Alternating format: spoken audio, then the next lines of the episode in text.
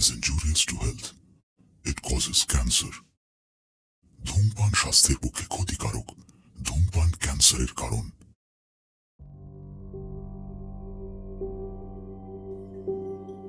ইতিমধ্যে রাঙা বউয়ের আরাম কেদারায় গল্পের প্রথম পর্ব আপনারা অনেকেই শুনে নিয়েছেন।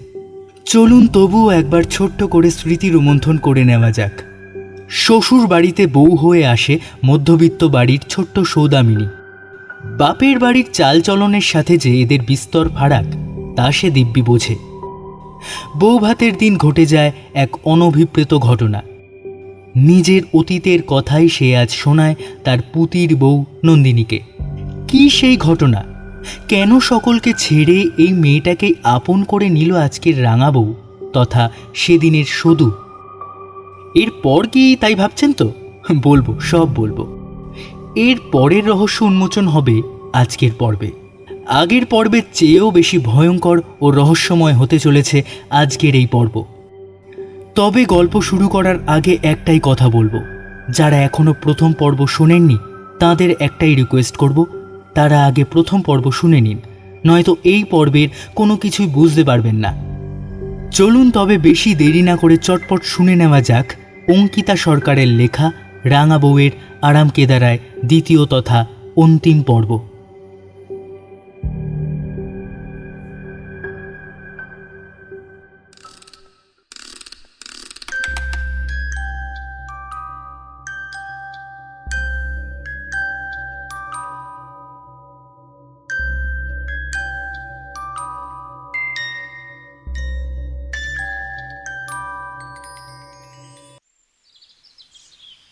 কে রে? কে এলি পুতব কি হয়েছে রে? কিসের আওয়াজ হলো? তুমি কি করে জানলে আমি? পায়ের আওয়াজ ছিল নাকি? তুই যারা কে আসে এই ঘাটের মরার কাছে? কি হয়েছে রে বাইরে? ওই বারমহল যেটা ছিল সেটা যেটুকু টিকে ছিল সেটাও গেছে। পুরো টুকরো টুকরো হয়ে গেছে গো। ঘরের ভিতর এসে ঢোকে নন্দিনী। কিন্তু কথাটা শোনার পরেই উত্তেজিত হয়ে পড়ে রাঙাবউ হাঁপাতে থাকেন আর প্রচণ্ড ভয়ে ঘেমে যান। চোখ দুটো যেন ঠেলে বাইরে বেরিয়ে আসতে চাইছে। নন্দিনী তাড়াতাড়ি এগিয়ে এসে বুকে পিঠে মালিশ করে দেয়। জলের গ্লাস থেকে দু চুমুক জল খেয়ে যেন একটু শান্ত হন রাঙাবউ তারপর বলেন শেষ রক্ষে হলো নি। হে ভগবান, ও আসছে। আমি আগে সন্দেহ করেছিলাম, কিন্তু এত তাড়াতাড়ি পাপ কাউকে ছাড়ে না লো। সে তার কথা রেখেছে। সাবধানে পুতিকে রাখিস লো। রাঙা বউয়ের কথা কিছুই বোধগম্য হচ্ছিল না নন্দিনীর। কিন্তু এক অজানা ভয়ে কেঁপে উঠল সেও। কে আসছে রাঙাবো? আর কিসের পাপ?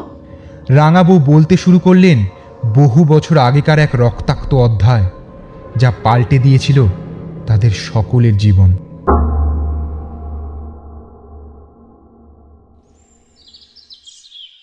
বর্দি ওভাবে কাঁদছে কেন? ভাসুর টাউরকে কি সত্যি সত্যি পুলিশ নিয়ে যাবে? কি হয়েছে? আমায় বলুন না। শুধু তুমি এখনও অনেক ছোট। সব কিছু তুমি বুঝবে না। ছোট হলে বুঝি বাবা আমার বেবি তো। আপনি বলুন না আমি ঠিকই বুঝব।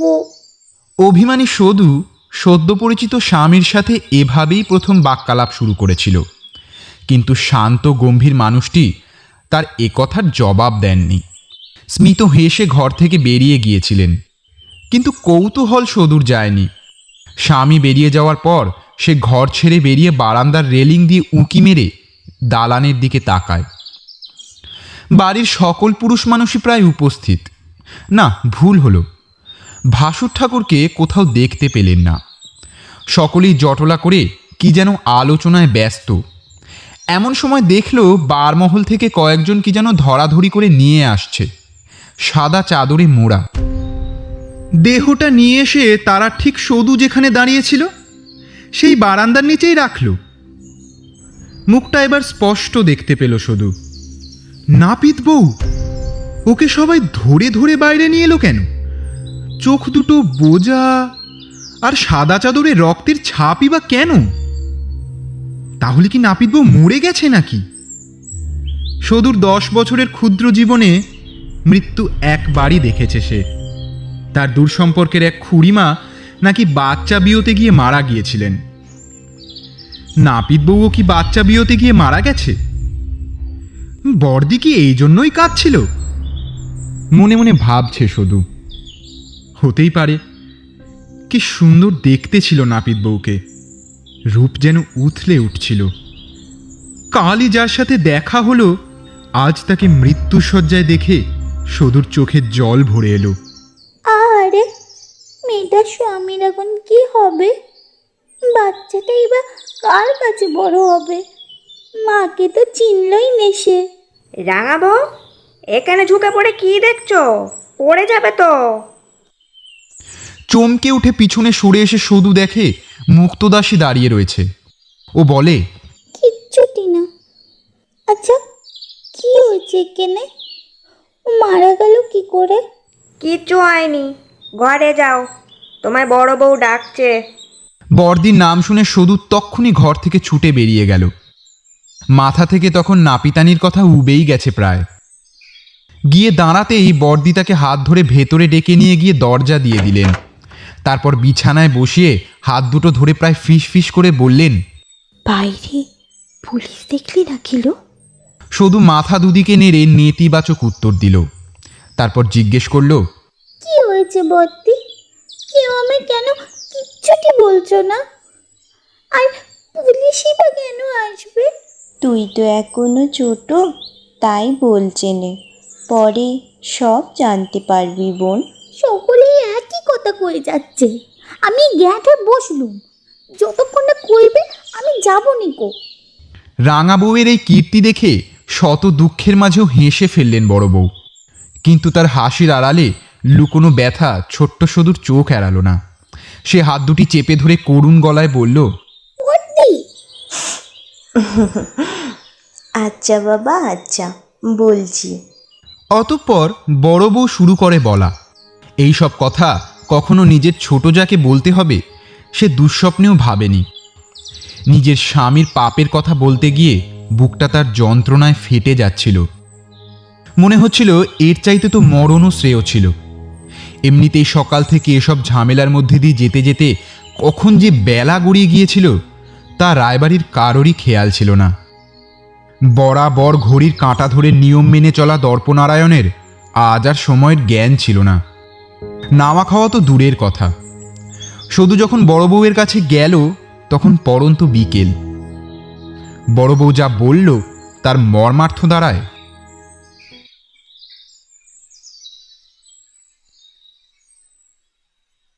কুসুম হলো রায়বাড়ির বারমহলের মেয়ে মানুষ। আরও অনেক মেয়ে মানুষের মতোই সেও সেখানেই থাকে। আজ প্রায় আট বছর হতে চলল। বয়সে সবচাইতে ছোট হলেও রূপ, ছলাকলা, নাচ গানে সকলের চেয়ে এগিয়ে সে জমিদার দর্পনারায়ণ বড় পুত্রের বিয়ে উপলক্ষে বেনারস থেকে পিয়ারিবাইকে বায়না করে নিয়ে এসেছিলেন। তারই কন্যা এই কুসুম। তখন কুসুমের বয়স ছিল ন বছর, কিন্তু তার গানের গলায় মুগ্ধ হয়েছিল সকলেই। তাই পিয়ারিবাই সেদিন চলে গেলেও কুসুম রয়ে গেল এখানে আশ্চর্য ব্যাপার, এইটুকু মেয়েকে ছেড়ে মা চলেও গেল। অথচ এক ফোঁটা চোখের জলও বেরোলো না তার। কঠিন শুষ্ক চোখে সে তানপুরা নিয়ে গলা সারতে বসে গেল। মেয়েটা বোধ করি সেদিনই বড় হয়ে গেল। নিজের ভবিষ্যৎ সম্পর্কে সব বুঝে গেল। একদিনের জন্যেও মায়ের জন্য কান্নাকাটি করেনি সে। তার যখন বারো বছর বয়স হলো, তখন বারমহলের অন্যান্য মহিলারাই নথ তরণী অনুষ্ঠানের আয়োজন করল। তার কুমারিত্ব ঘোচালেন দর্পনারায়ণের বড় পুত্র প্রতাপ নারায়ণ সেই থেকে তার অধিকাংশ রাত কাটত বারমহলের কুসুমবাইয়ের ঘরে, তার বিছানায়।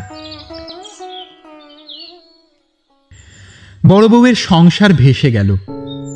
শত কান্নাকাটি, অনুরোধ, উপরোধ কিছুই আটকাতে পারল না তাকে।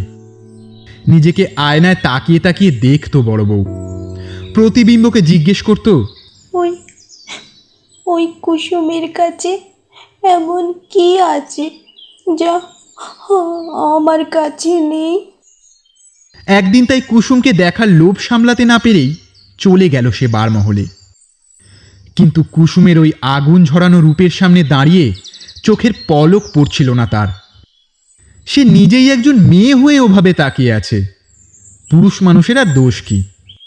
নিজেকে বড় দিনহীন মনে হচ্ছিল বড় বউয়ের। কুসুমের রূপের দেমাকে পা পড়ে না মাটিতে। গিরিবালা তাকে অভিশাপ দিয়ে এসেছিল যে রূপের অহংকারে তোর মাটিতে পা পড়ে নে, যে রূপ নিয়ে তুই অন্যের সংসার ভাঙিস, একদিন সেই রূপ তোর কাল হবে।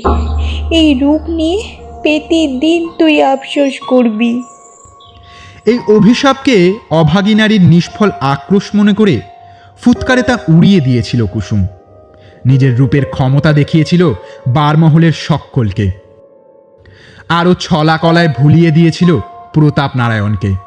আর তিনি তাকে আরও আরও বহু মূল্যবান গয়নায় মুড়িয়ে দিয়েছিলেন। এমনও সময় গেছে সাত দিন সাত রাত গিরিবালা স্বামীর মুখ দর্শন করতে পারেনি। কিন্তু সতী সাবিত্রীর অভিশাপ সত্যি হল। একদিন সত্যি নিজের রূপকে নিজের সবচেয়ে বড় শত্রু মনে হলো তার। কীভাবে? দেমাকি কুসুমের মনেও বসন্তের ছোঁয়া লাগল। ঝাঁঝা রোদ ভরা দুপুরে কোকিলের ডাক শুনে সেও আনমনা হতে লাগল। কোনো কাজে আর তার মন বসে না। সাজতে ভালো লাগে না। চুল বাঁধতেও অরুচি। তার মনে তখন একজনেরই আনাগোনা। সে হলো প্রতাপ নারায়ণের ভাই, দর্পনারায়ণের ছোট পুত্র বজ্রনারায়ণ। তাকে দেখেই কুসুম ভুলল তার জাগতিক সমস্ত চেতনা। তাকেই নিজের মনের মন্দিরের অধিষ্ঠাতা বানালো। তাকেই মনে মনে মালা পরিয়ে পুজো করল। কিন্তু যার জন্য এত কিছু? তাকে যে ধরা ছোঁয়া যায় না, সে যে অন্য জগতের বাসিন্দা। তার কাছে ভগবান হল দেশমাতৃকা, যার জন্য সে নিজের জীবনকেও উৎসর্গ করেছে। এমন এক নিবেদিত প্রাণ দেশপ্রেমিক, যাকে তার জন্মদাত্রী মা ঘরে ফেরাতে পারেননি, কুসুমের মতো এক সামান্য বারমহলের নারী যে তার মন পাবে না সে আর বলার অপেক্ষা রাখে না। কিন্তু কুসুমের তাকে ঘিরে উন্মাদনা ধীরে ধীরে বেড়েই চলল। সব জেনেও তার প্রতি দুর্নিবার আকর্ষণ কিছুমাত্র কম হলো না তার। পতঙ্গ যেমন প্রজ্বলিত আলোক শিখার দিকে মৃত্যু উপেক্ষা করে ধেয়ে যায়, কুসুমেরও হলো সেই দশা। তাকে একবার দেখে চক্ষু সার্থক করার জন্য সে যে কত গভীর রাত অবধি বারমহলের জানালা দিয়ে প্রধান ফটকের দিকে চেয়ে বসে থেকেছে তারই অত্যা নেই রাত্রি জেগে তার চোখের কোণে কালি পড়েছে।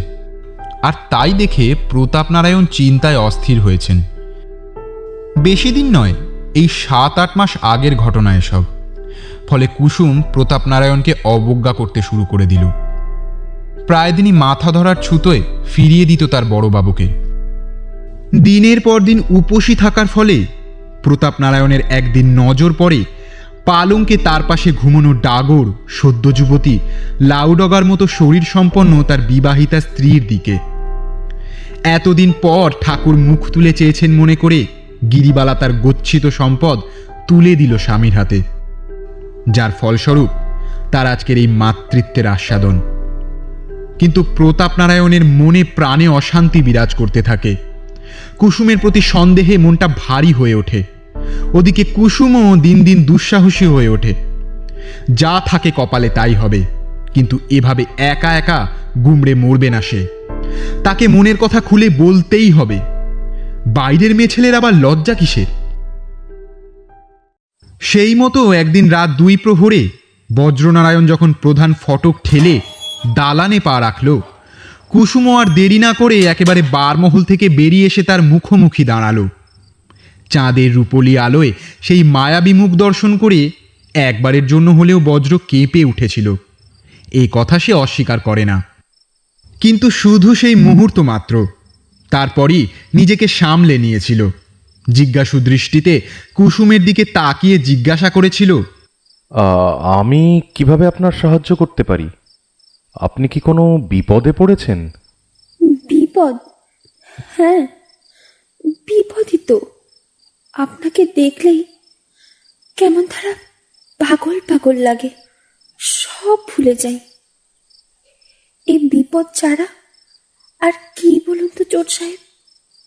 আমার মন পেরান সব যে আপনার কাছে খুইয়ে বসে আছি, আমায় গ্রহণ করুন দয়া করে। এই এই কুসুম অভাগীকে আপনার চরণে স্থান দিন চোর সাহেব। স্থান দিন কি নাম বললে তোমার? কুসুম। দেখো কুসুম সংসার ধর্ম আমার জন্য নয়। আমি দেশ মাতার জন্য নিবেদিত প্রাণ। তাই এসব অনুরোধ আমাকে করো না। যদি তুমি দেশকে স্বাধীন করার কাজে ব্রতী হতে চাও তাহলে অবশ্যই আমাকে পাশে পাবে। কুসুম প্রকৃত অর্থে একজন নিরক্ষর নারী। দেশ স্বাধীন আর পরাধীনের মধ্যে কি পার্থক্য সে বোঝে না। বজ্রের বলা কথাগুলো পুরো মানে বুঝতে না পারলেও এটুকু বুঝলো সে এনার কথা মেনে চললেই এনার কাছে থাকতে পারবে। তাই দ্বিতীয় প্রশ্ন না করেই সে রাজি হয়ে গেল। বজ্র যখন যেমনভাবে তার কাছে অর্থ সাহায্য চেয়েছে, সে দিয়ে গেছে। নিজের প্রাণাধিক প্রিয় সব গয়না নির্দ্বিধায় তুলে দিয়েছে বজ্রের হাতে। শুধু কিছু সময়ের জন্য তার সঙ্গ লাভের লোভে। কিন্তু এই সুখ তার কপালে বেশি দিন সইল না। ধরা পড়ল প্রতাপ নারায়ণের চোখেই। নিজের ভাইকে চক্ষু লজ্জার খাতিরে কিছু বলতে পারলেন না, তাই সব রাগ গিয়ে পড়ল কুসুমের ওপর তার মনে হলো, সাহস তো কম নয় কুসুমের। হুম? নষ্ট মেয়ে মানুষ, হাত বাড়িয়েছে আমার ভাইয়ের দিকে। হুম? ছাড়বো না আমি। ও এই কারণেই কুসুম আমার থেকে মাথা ব্যথা আর শরীর খারাপের বাহানায় দূরে সরে থাকতো। ছাড়বো না আমি মাগিকে, ছাড়বো না। হুম যুক্তিগতভাবে কথাটা ঠিক, কিন্তু কুসুমের মনের অতল ভালোবাসার কথা তিনি জানতে পারলেন না। তিনি মনে করলেন, দুই ভাইকেই নিজের চরণে এনে ফেলতে চায় কুসুম। শীঘ্রই কথা কানে উঠল দর্পনারায়ণের শুরু হলো বজ্রের বিয়ের তোড়জোড়। এবারে আর তার কোনো বারণই ধোপে টিকল না। কুসুমকে শাস্তি দিতেই প্রতাপ নারায়ণের যাতায়াত শুরু হলো কুসুমের ঘরে। এখন আর তার কোনো অজুহাতই ধোপে টিকল না। প্রতিদিন চাবুকের ঘায়ে তার ফুলের মতো কোমল শরীরটাকে ক্ষতবিক্ষত করেই তৃপ্তি আসত তার। আর কুসুম মরা দেহের মতো সব কিছুই সহ্য করত। তার মনে হলো বজ্রনারায়ণ তাকে ঠকালেন। শুধুমাত্র তার মতো বাজারি মেয়ের সাথে সংসার করা যায় না বলেই ঝুড়ি ঝুড়ি মিথ্যের আশ্রয় নিলেন। বোকা কুসুম ভালোবাসায় অন্ধ হয়ে সব খোয়ালো। রাঙা বউয়ের বাড়িতে প্রবেশের পরের দিনই তাই সে চলে এসেছিল নিজের কৌতূহল নিরসন করতে। কিন্তু তাতেও তার শেষ রক্ষা হয়নি। নাপিতানির পরিচয় দিয়ে রাঙা বউর কাছে এলেও ধরা পড়ে গেল গিরিবালার কাছে। সমস্ত কথা শুনে দর্পনারায়ণ নির্দেশ দিলেন সেদিন সন্ধ্যায় মনোরঞ্জনের দায়িত্ব শুধুই কুসুমের। যাকে প্রতাপ নারায়ণ নিজের রক্ষিতা করে রেখেছিলেন, যাকে লোক সমক্ষে আসতেই দিতেন না, তাকেই দর্পনারায়ণ ভরা বাজারে নামিয়ে আনলেন। এও বলে দিলেন, কেউ যদি একা তাকে নিয়ে মনোরঞ্জন করতে চান, বারমহলে তার ব্যবস্থাও করা আছে। সব শুনে কুসুম শুধু মনে মনে হেসেছিল। কি ভাবছে ওরা? কুসুমের খুব একটা শাস্তির ব্যবস্থা করে দেয়া হলো। কিন্তু কুসুম তো সেই কবে থেকে শাস্তি পাচ্ছে? নিজের প্রাণ পুরুষকে চোখের সামনে অন্যের হতে দেখাটাই কি যথেষ্ট শাস্তি নয়? কয়েকটা লোকের মনোরঞ্জন তো এর কাছে কিছুই নয়। প্রতাপ নারায়ণের এ ব্যবস্থা মনপুত হয়নি। তিনি ভাবতেও পারেন না তার রক্ষিতাকে অন্য কেউ স্পর্শ করবে। কিন্তু পিতার মুখের ওপর কথা বলার মতো ঔদ্ধত্য এখনও হয়নি তার। তাই নিজের ঘরে স্ত্রীর পাশেই শুয়ে সে রাত কাটাতে চেয়েছিলেন। কিন্তু মাঝরাতে গিরিবালা যখন জানালো সে অন্তঃসত্ত্বা, তখন খুশি হওয়ার বদলে বিরক্তিতে ছেয়ে গেল তার মন। পালঙ্ক ছেড়ে উঠে ওই রাতেই গেলেন কুসুমের কাছে। অতিথিরা তখন সবাই ক্লান্ত হয়ে ঘুমে আচ্ছন্ন। কুসুম সবে শেষ বাবুকে বিদায় জানিয়ে ঠান্ডা খাবার খেতে বসেছিল। এমন সময় দরজা ঠেলে ঘরে ঢুকলেন প্রতাপ নারায়ণ। পদাঘাত করে ফেলে দিলেন আহার। তারপর বাকি রাত ধরে চলল পাশবিক অত্যাচার। ক্লান্ত ক্ষুধার্ত অবসন্ন কুসুম অতিরিক্ত রক্তক্ষরণের ফলেই ভোরবেলাতে প্রাণবায়ু ত্যাগ করল। মরে গিয়ে বাঁচল সে।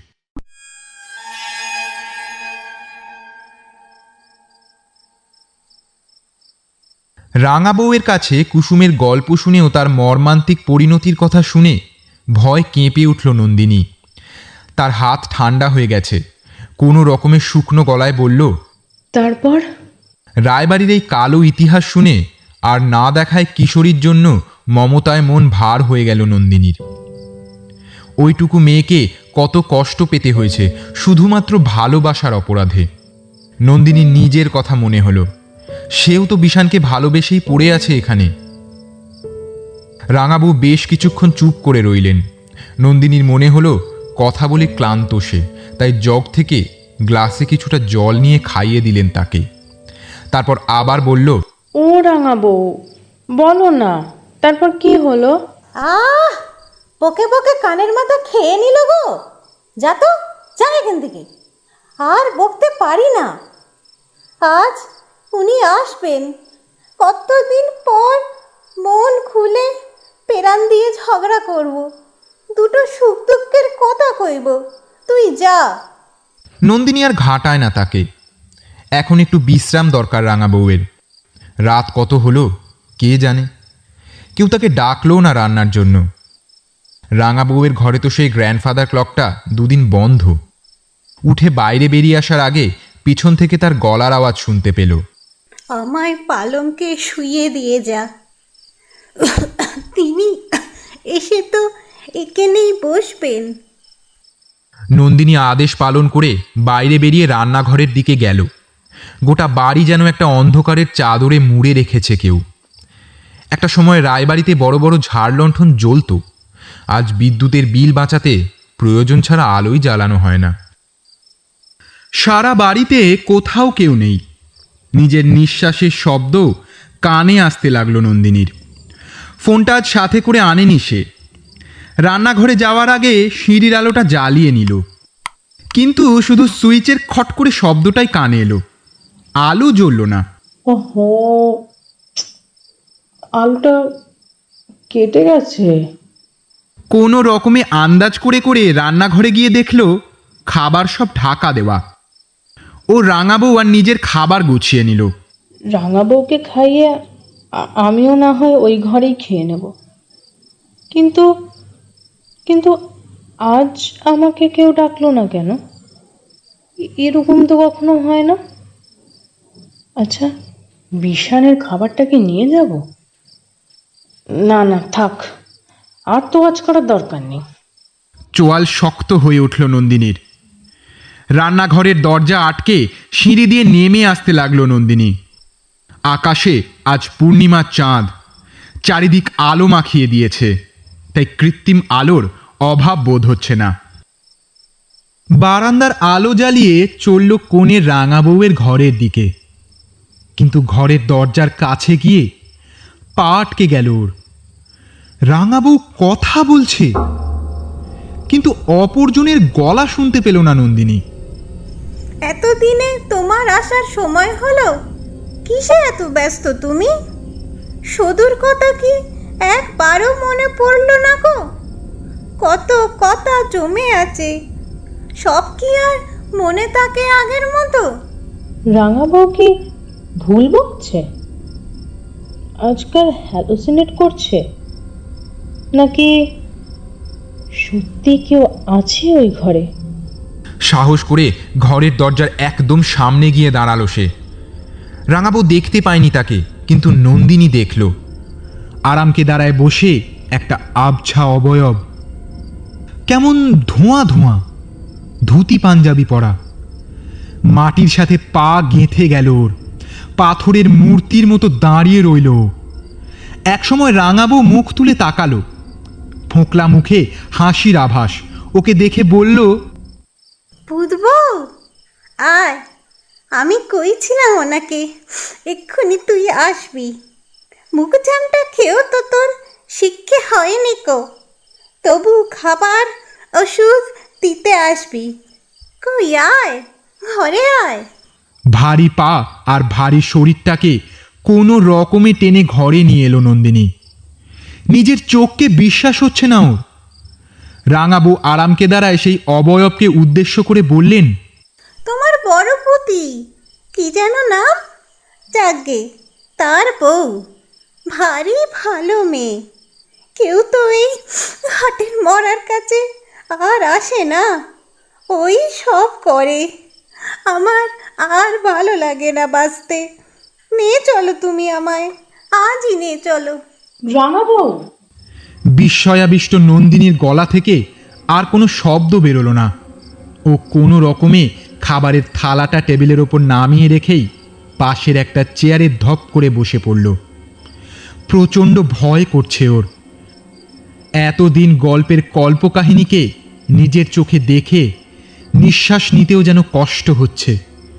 রাঙাবু বলল, ও কি? অমন হাঁপাচ্ছিস কেন? ভয় পাচ্ছিস কেন? অমন করিস না। পেটেরটার ক্ষতি হবে যে। নন্দিনীর খুব জল তেষ্টা পাচ্ছিল। কিন্তু হাত বাড়িয়ে যে জল নেবে সে শক্তিটুকু আর অবশিষ্ট ছিল না। ওর অবস্থা দেখেই রাঙাবু বলে উঠল তুমি বরং এখন যাও বাপু। এ ছুরি যে ভয়েই মলো। একে ঠিক করতে না পারলে পেটেরটা বাঁচবে না। সেই ছায়াময় অবয়ব মিলিয়ে গেল আস্তে আস্তে। নন্দিনী দর দর করে ঘামতে লাগল। কিছুতেই নিজেকে শান্ত করতে পারছে না। রাঙা বউয়ের বিছানার পায়ের কাছে একটা বেড সুইচ আছে। ঘষতে ঘষতে পায়ের কাছে গিয়ে ঠক করে সুইচ অন করল রাঙা বউ। অন্ধকার ঘরটা একরাশ আলোয় ভরে উঠল। আলো দেখে হতভম্ব নন্দিনী ফুঁপিয়ে কেঁদে উঠল। রাঙা বউ আদর করে কাছে ডাকলেন। ভয় পেয়েছিস নাকি লো? আচ্ছা ভয় পেলে কেন? সে কি তোর কোনো ক্ষতি করতো? নন্দিনীর কান্নার বেগ আরও তীব্র হলো। ও চেয়ার থেকে উঠে ছুটে গিয়ে রাঙাবউকে জড়িয়ে ধরে। রাঙাবউ ওর পিঠে আলতো করে হাত বোলাতে বোলাতে বললেন আমি বেঁচে থাকতে তোর কোনো ক্ষতি আমি হতে দেব না। এই সব কিছু আমি তোর পেটেরটার নামে করে যাব। তুই কিচ্ছু ভাবিস না লো নন্দিনী এবার একটু শান্ত হয়ে বড় বড় চোখ মেলে তাকায়। রাঙাবউ আবার হেসে বলেন আমার আর খিদে নেই গো আজ। তুই খা। খেতে খেতে সব কথা শোন। আর আজ রাতে আমার কাছে ঘুমোস। কেমন? নন্দিনী খাবারের থালাটা নিয়ে রাঙাবউয়ের গা ঘেঁষে বসল। রাঙাবু আবার ফিরে গেলেন তার ফেলে আসা অতীতে। সেদিনও বর্দির সাথে কথা বলতে বলতে এমনই রাত হয়ে গিয়েছিল। তুলসীতলায় বাতি দেওয়া হয়নি। ঠাকুর ঘরে সন্ধ্যা প্রদীপও জ্বলেনি। মুক্তদাসী বারবার ডেকে ফিরে গেছে। এমন সময় আবির্ভাব হলো রায়গিন্নির। এত বড় ঘটনায় সাময়িক ভেঙে পড়লেও সামলে নিয়েছেন নিজেকে। অবশ্য তার অন্য কারণও আছে, সে কথায় পরে আসছি। উনি ঘরে এসে দাপটের সাথে বললেন, তা বাচ্চারা, এই যে ভূতের মতন অন্ধকার করে রেখে গল্প গাছা করলে তোমাদের পেট হয়তো ভরবে, কিন্তু এই রাবণের গুষ্টি ওরি মটরকে থাকবে? বড় বউ এতকাল হয়ে গেল আক্কেল তোমার আর হবে না। দুজনেই অপরাধীর মতো মাথা নিচু করে দাঁড়িয়ে রইল। উনি দুজনের ওপর আরেকবার চোখ বুলিয়ে নিয়ে বললেন চলো সুমামির জন্য রান্না করতে হবে তো রাঙা বউকেও নিয়ে চলো। রায়গিনী বেরিয়ে যেতেই বড় বউ সদুর হাত ধরে রান্নাঘরে নিয়ে গেল। যেতে যেতে বলল শাশুড়ি মা জানেন যে আমি পোয়াতি তবে এখন আর চিন্তা নেই উনি বলেছেন এবার থেকে উনি আমার আঁচল ধরা হয়েই থাকবেন। যে ডাইনির জন্য আমাকে ছেড়ে গিয়েছিলেন সেই পথের কাঁটা তো দূর হয়েই গেছে। কুসুমের মুখে আগুন কে দিল বর্দি? দূর পাগলি ওদের আবার মুখে আগুন হয় না কিলো? সাতজনের আত্মিষ্ট মেয়ে মানুষ কে তাকে ছুঁয়ে পাপ বাড়াবে? শুধু সম্মতি জানালো। সে এতটাই ছোট যে তার মাথায় এটা এলো না। কুসুম যখন বেঁচে ছিল, তখন তাকে ছুলে পাপ হতো না। তার উপর অত্যাচার করাটা অন্যায় ছিল না। তাকে সাতঘাটের উচ্ছিষ্ট বানালো কে? এসব প্রশ্ন তার মনে উদয় হয়নি যদিও। সেদিনের মতো রান্না সেরে খেয়ে দিয়ে তারা যে যার ঘরে ঘুমোতে চলে যায়। রাতে তাদের প্রত্যেকের ঘরে স্বামীরা এসেছিল গভীর রাতে। শুধু ঘুমিয়ে পড়েছিল। সে ঘুম তার ভেঙেছিল পরদিন ভোরে পাখিদের কিচিরমিচির আওয়াজে। পালঙ্কের ওপর উঠে বসেও তার নিজের স্বামীর কথা মনে পড়ল না। চোখ ডলতে ডলতেই চোখ পড়ল আরাম কেদারায় বসে থাকা স্বামীর দিকে। ধর্ম করে নামতে গিয়ে ঘুমটাটা খসে পড়ল মাথা থেকে। তা নিয়ে যদিও তার কোনো ভ্রুক্ষেপ নেই। স্বামীকে প্রশ্ন করল আপনি কখন এলেন? রাত্রে খেয়েছেন এসে আমার ডাকলেন না কেন? তুমি ঘুমোচ্ছিলে তো শুধু তাই ডাকিনি। তোমার ফুলের মতন মুখের দিকে তাকিয়েছিলাম। আলতো করে হেসে জবাব দিলেন তিনি। শুধু লজ্জা পেয়ে মাথায় ঘুমটাটা টেনে বলল আমি যাই। হাত মুখ ধুয়ে রান্না চাপাই বরং। শুধু যেতে উদ্যত হতেই বজ্র তার হাত ধরে আটকে দাঁড়াল। তারপর বলল আরে এত সকালে তো রান্নাঘরে যাও না তুমি। বামন দিদি আছে তো রান্না করার জন্য। তুমি একটু বসো আমার কাছে। আমার সাথে দুটো কথা বলো। এই সাত সকালে বুঝি সব কাজ ফেলে গপ্প করার সময়। মা জানতে পারলে খুব পোকা দেবেন। আচ্ছা আচ্ছা মায়ের সাথে আমি কথা বলে নেব। আগে তুমি বলো তো তুমি লিখতে পড়তে জানো? লেখাপড়ার কথা শুনে শুধু জিভ কেটে কান ধরে বলল ছি ছি ছি এ কি কথা কইছে গো? হিন্দু ঘরে মেয়ে বউরা লেখাপড়া শিখলে বেদ বা হয়। এসব কথা শোনা পাপ আপনি জানেন নে গো? শোনো শুধু লেখাপড়া শেখা কোনো পাপ কাজ নয় একদমই। মা সরস্বতী তো বিদ্যার দেবী তাঁর কাছে আলাদা করে ছেলে মেয়ে হয় না। আচ্ছা তুমি রামমোহন রায় বা ঈশ্বরচন্দ্র বিদ্যাসাগরের নাম শুনেছ? শুনেছি গো শুনেছি। কোথাকার কোন খ্যাপা লোক বেদবাদে বিয়ে দিচ্ছে। লেখাপড়া শিখতে কইছেন। আপনিও কি তার পাল্লায় পড়লেন? সদুর কথা শুনে মনটা বেশ খারাপ হয়ে গেল বজ্রের। সে শিক্ষিত যুব সমাজের প্রতিনিধি। তার স্ত্রীর কিনা অক্ষর জ্ঞান নেই? সে লেখাপড়াকে পাপ মনে করে। বিদ্যাসাগরকে খ্যাপা বলে। হায় রে, এদের জন্যই কিনা এনারা এত লড়াই করছেন? সব কি তবে পণ্ডশ্রম হচ্ছে? না, এদের চিন্তাধারা মুক্ত করতেই হবে। আর কতদিন পর্দার আড়ালে থাকবে? এদেরকেও এগিয়ে আসতে হবে। যে দেশের মেয়েরাই পিছিয়ে আছে, সেই দেশে স্বাধীনতা আসবে কি করে? আসলেও তাকে ধরে রাখা যাবে? পরিবর্তন দরকার। তাই বজ্রের মতো মানুষকেই এগিয়ে আসতে হবে। চুপ করো শুধু। কাকে খ্যাপা বলছো জানো? ওই ওই মানুষটা মেয়েদের জন্য প্রাণপাত করেছেন। আমি আর কোনো কথা শুনতে চাই না। কাল থেকে ভোরে উঠে তুমি আর বৌঠান পড়তে বসবে। বৌঠানের সাথে আমি কথা বলব। জুতো মশমশিয়ে চলে যায় বজ্র। আর এদিকে সদুর চোখ ছাপিয়ে জল গড়িয়ে পড়ছে। কি বাপ খেয়ালে মাতলেন উনি? কি করে নিস্তার পাবো এর থেকে? কাকে গিয়ে বলব? বর থেকে কিন্তু এত সকালে তো ভাসুর ঠাকুরও রয়েছেন ঘরে। তাহলে কি বেলার দিকে যাব? বেলার দিকে আর সদুকে যেতে হলো না। তার আগে বর্দি নিজেই এলেন তার কাছে। গম্ভীর মুখে বললেন ঠাকুরপো তোমাকে কিছু কয়েছেন? সদু চুপ করে থাকে। বর্দি মনে হয় রাগ করেছেন। এখন যদি শ্বশুর মশাইকে বলে দেন? উত্তর না পেয়ে বর্দি বলে আমি কাল থেকে লেখাপড়া শিখতে আসব। আর তুমিও আসবে। মেয়ে মানুষ বলে কি বিদ্যে থাকতে নেই গো? কতদিন পড়ে পড়ে মার খাব? তুমি জানো কুসুমের কি হয়েছে? সদুকে ঘাড় নাড়তে দেখে জোরে বলে ওঠে। কিচ্ছু জানো নে কুসুমের মরাকে বারমহলে তার ঘরের দেওয়ালে পুঁতে দিয়েছে। অন্য মাগিরা সেখানে থাকবেন নে কয়েছে।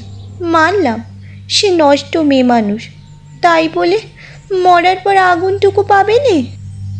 কাল আমি মরলে আমাকেও যদি এরকম করে, কি বিশ্বাস তার চেয়ে মনে যা স্বাদ আছে, সব পূরণ করব। বর্দির কথা শুনে অবাক হয়ে যায় সদু। এক রাতে এত পরিবর্তন। তবু সাহস করে বলেই ফেলে সদু।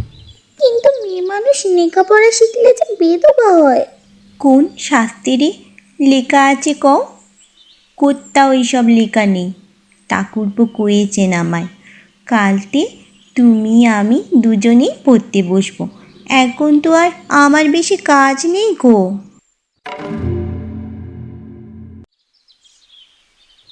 কাল রাতে কোথায় ছিলে? ঘরে শুতে এলে না যে? ব্যস্ত হাতে কাঁচা শুকনো জামা কাপড় ভাঁজ করতে থাকা নন্দিনীকে প্রশ্ন করল বিষান কিন্তু নন্দিনী মুহূর্তের জন্যেও হাতের কাজ থামালো না। উত্তরও দিল না কোনো। বিষান আবার চিবিয়ে চিবিয়ে জিজ্ঞেস করল কি হলো? কথা কানে যাচ্ছে না? উত্তর দিচ্ছ না যে? কোথায় ছিলে কাল রাতে? নন্দিনী এবারেও চুপ করেই থাকে। ভাঁজ করা কাপড়গুলো আলনাতে গুছিয়ে রাখতে যায় বিষানের পাশ দিয়েই। নন্দিনীর এই অবজ্ঞা সহ্য হলো না বিষানের ও হাতটা তুলে ওকে মারতে যাবে, ঠিক তখনই ক্ষিপ্রতার সঙ্গে নন্দিনী ওর হাত ধরে জ্বলন্ত দৃষ্টিতে তাকায়। বিস্ময়ে কিছুক্ষণের জন্য থম মেরে যায় বিষান এমন সময় বাইরে থেকে কেউ জানায় দুজন লোক বিষানকে খুঁজতে এসেছে। এই ভর দুপুরবেলা এর আগে বিষানকে কেউ খুঁজতে আসেনি বলেই নন্দিনীর মনে সন্দেহ উঁকি দেয়। ও হাতটা না ছেড়েই জিজ্ঞেস করে এই দুপুরবেলা তোমায় কে খুঁজতে এসছে? তার কৈফিয়ত কি তোকে দিতে হবে নাকি? আচ্ছা আমায় ঘুরে আসতে দে তারপর তোর ব্যবস্থা করছি আমি। বলল বটে বিষান কথাগুলো কিন্তু গলায় সে জোর নেই। নিজের কানে সেটা কেমন বিসদৃশ ঠেকল। তাড়াতাড়ি হাতটা ছাড়িয়ে নিয়ে চলে গেল। নন্দিনী ওর পিছন পিছন ঘর থেকে বেরিয়ে এলো। কিন্তু সামনে গেল না। আড়াল থেকেই নজর করতে লাগল। লোক দুটোকে নিয়ে বিশাল নিজের বাবা মায়ের ঘরে গেল। সেখানে আগে থেকেই বাড়ির অনেকেই উপস্থিত ছিল। যারা ছিল না, তারাও একে একে এলো। বিতানার দীপশিখাও উপস্থিত হলো। সবাই এই ষড়যন্ত্রে আছে? কেউ চায় না এই বাড়ি টিকে থাকুক। নিজেদের জন্মভিটে যেখানে জন্মালো, বড় হলো, শৈশব কাটলো তার উপর এতটুকু টান নেই? এ কেমন সন্তানেরা? মন খারাপ করে নন্দিনী রাঙা বউয়ের ঘরে গেল। উনি আরাম কেদারায় চোখ বুজে শুয়েছিলেন। ঘুমোচ্ছেন ভেবে নন্দিনী ফিরে আসতে গেল আর তখনই ঘুম ভেঙে উনি বললেন কি কথা কইতে এসেছিস? না কই ফিরে যাচ্ছিস যে? কিছু না কিছু না কোনো কাজ ছিল না তাই তাই গল্প করতে এসছিলাম আর কি। তুমি ঘুমাও। উহু ওভাবে তো আমার চোখকে ফাঁকি দিতে পারবি নি। এমনি এমনি কি আর চুল সাদা হয়েছিল? বল বল মন খারাপ কেন? রাঙা বউ ওই ঘরে ওই ঘরে প্রমোটার এসছে। বোধহয় রায়বাড়িকে আর বাঁচাতে পারলাম না গো। প্রমোটারের নাম শুনে সোজা হয়ে বসার চেষ্টা করেন বৃদ্ধা। নন্দিনী এসে ধরে ফেলে তাকে। পিঠে দুটো বালিশ দিয়ে সোজা করে বসিয়ে দিল। রাঙাবু কাঁপা কাঁপা গলায় বলে ওঠেন কি হয়েছে বল দিনি প্রমোটার আবার কি? সে এসে তো হয়েছেটা কি? রাঙাবু তোমার মনে আছে? ওই কদিন আগে তোমার পুতির সাথে একজন বন্ধু মাঝে মধ্যে এই বাড়িতে আসতো? হ্যাঁ ওই তোমার সাথে গল্প করতো কত। এ বাড়ির প্রশংসা করতো। ব্যাকুল হয়ে কথাগুলো বলে নন্দিনী। রাঙা বউয়ের মুখের দিকে তাকিয়ে থাকে। কিন্তু তার ফ্যাল ফ্যাল করে তাকিয়ে থাকা দৃষ্টি দেখে সহজেই অনুমান করা যায় কিছুই আর তার মনে নেই। সবই ভুলে গিয়েছেন। হতাশ হলো নন্দিনী। কিন্তু রাঙা বউ বললেন কি সব যে কইছিস? মাথা মুন্ডু কিছুই তো বুঝছি না। যা হোক তুই অত পরপুরুষের সামনে বের হস কেন রে আবাগির বেটি? আমাদের সময় তো স্বামীর সামনেও এক কলা ঘোমটা টেনে রাখতে হতো। এখন তো সব বেহায়া মেয়ে মানুষ এসবের কিছুই মানে না। আর কি হতো তোমাদের সময় রাঙাবো? বলো না। আমাদের সময় বেদবাদের জন্য কত নিয়ম ছিল। একাদশীতে একবেলা ফলাহার অম্বুবাচিতে নির্জলা উপোস। এছাড়া রোজ সপ্পক নিরামিষি রান্না। চুল ছোট্ট করে ছেঁটে দিত। বছর ভোর দুটো সাদা থানই পড়তে হতো। কি গ্রীষ্ম, কি বর্ষা, শীত। এখনকার বেদবাগুলো তো নঙিন সব শাড়ি পরে ছলাকলা করে বেড়ায়। তুমি এসব কবে থেকে করছ রাঙাবো? সেই চোদ্দ বছর বয়স থেকে একই নিয়ম মেনে আসছি। আমিষে পদের সোয়াদ তো মনেই পড়ে না। জানিস, আমার একটা লাল ডুরে পাছা পেরে শাড়ি ছিল। দেশি তাঁতিদের হাতে বোনা। উনি এনে বেচিলেন নিজের হাতে করে। বড় দাদু কি করে চলে গেলেন রাঙাবো? তোমার তখন কত বয়স? সে অনেক কথা। তোর কি আর অত সময় আছে নাকি লো আদরের সম্ভাষণে হেসে ফেলে নন্দিনী।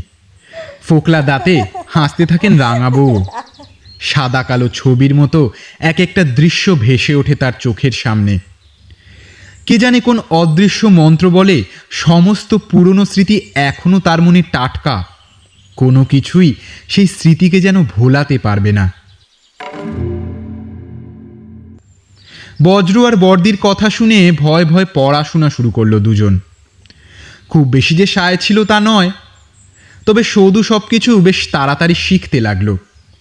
শুরুতে বর্দির উৎসাহ বেশি ছিল, কিন্তু আস্তে আস্তে শারীরিক কারণে তাতে ভাটা পড়ল। বাড়ির কাকপক্ষীতেও টের পেল না, ভোরবেলা দু ঘণ্টা কি চলছে এই বাড়িতে। এইভাবে ছয় মাস অতিক্রান্ত হলো। বর্দি এখন আর আসে না। তার শরীর ভারী হয়েছে। আগের মতো আর তরতর করে ওঠানামা বা কাজ করতে অপারক সে। শুধু তাই একাই পড়তে বসে। এখন সে বেশ মনোযোগী হয়েছে। বেলা বাড়লে সব কাজ সেরে স্নান করে সে বর্দির ঘরে যায়। তখন ভাসুর ঠাকুর ঘরে থাকেন নাকি না? কি পড়া হলো তার গল্প করে। বর্দির পেটটা দেখে সদূর ডিম ভরা কই মাছের কথা মনে পড়ে।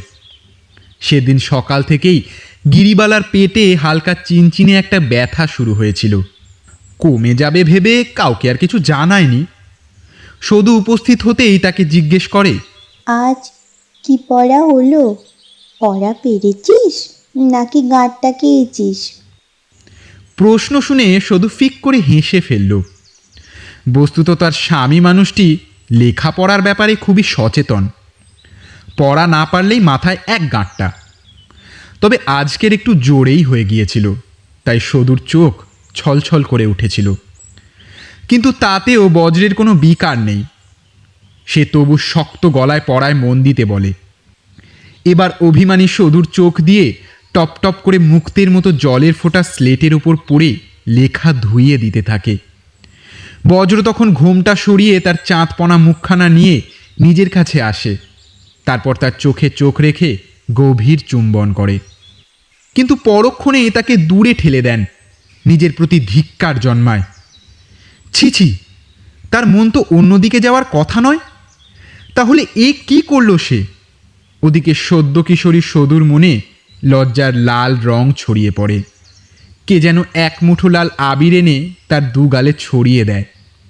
সেই সুখস্মৃতির কথা স্মরণ করেই সে হেসে ফেলেছিল। ঘোর কাটল বর্দির কথায়। তিনি কাতর স্বরে বলছেন উহ দাইমাকে একবার খবর করব রাঙাবো আমি আর পাচ্ছি নে। শুধু তাকিয়ে দেখল যন্ত্রণায় চোখ মুখ নীল হয়ে গেছে বর্দির।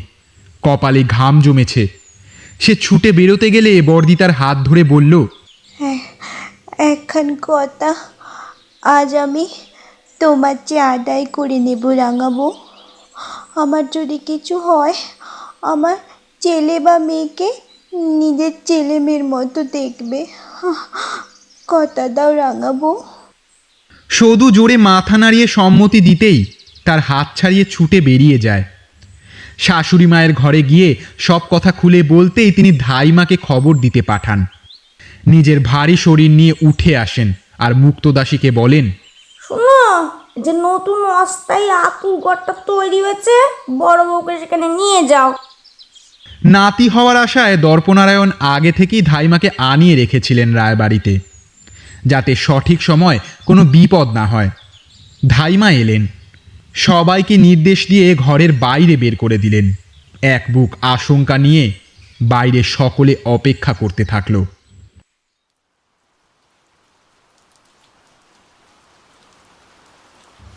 সেদিন ছিল ঝড় জলের রাত। অঝোর ধারায় আকাশ ফুটো হয়ে যেন বৃষ্টি পড়ছে, আর সাথে যোগ হয়েছে বজ্রবিদ্যুৎ। মুহুর্মুহু শঙ্খ বাজছে প্রকৃতিকে শান্ত করার জন্য। সেরকমই এক শঙ্খধ্বনির মাঝে গিরিবালা এক পুত্র সন্তানের জন্ম দিল। খুশির হাওয়া বয়ে গেল বাড়িতে। সদ্যজাত পুত্র সন্তানকে কোলে নিয়ে আনন্দে কেঁদে ফেললেন প্রতাপ নারায়ণ কিন্তু গিরিবালার অবস্থা ভালো নয়। অতিরিক্ত রক্তক্ষরণ ও যন্ত্রণায় সে ক্লান্ত।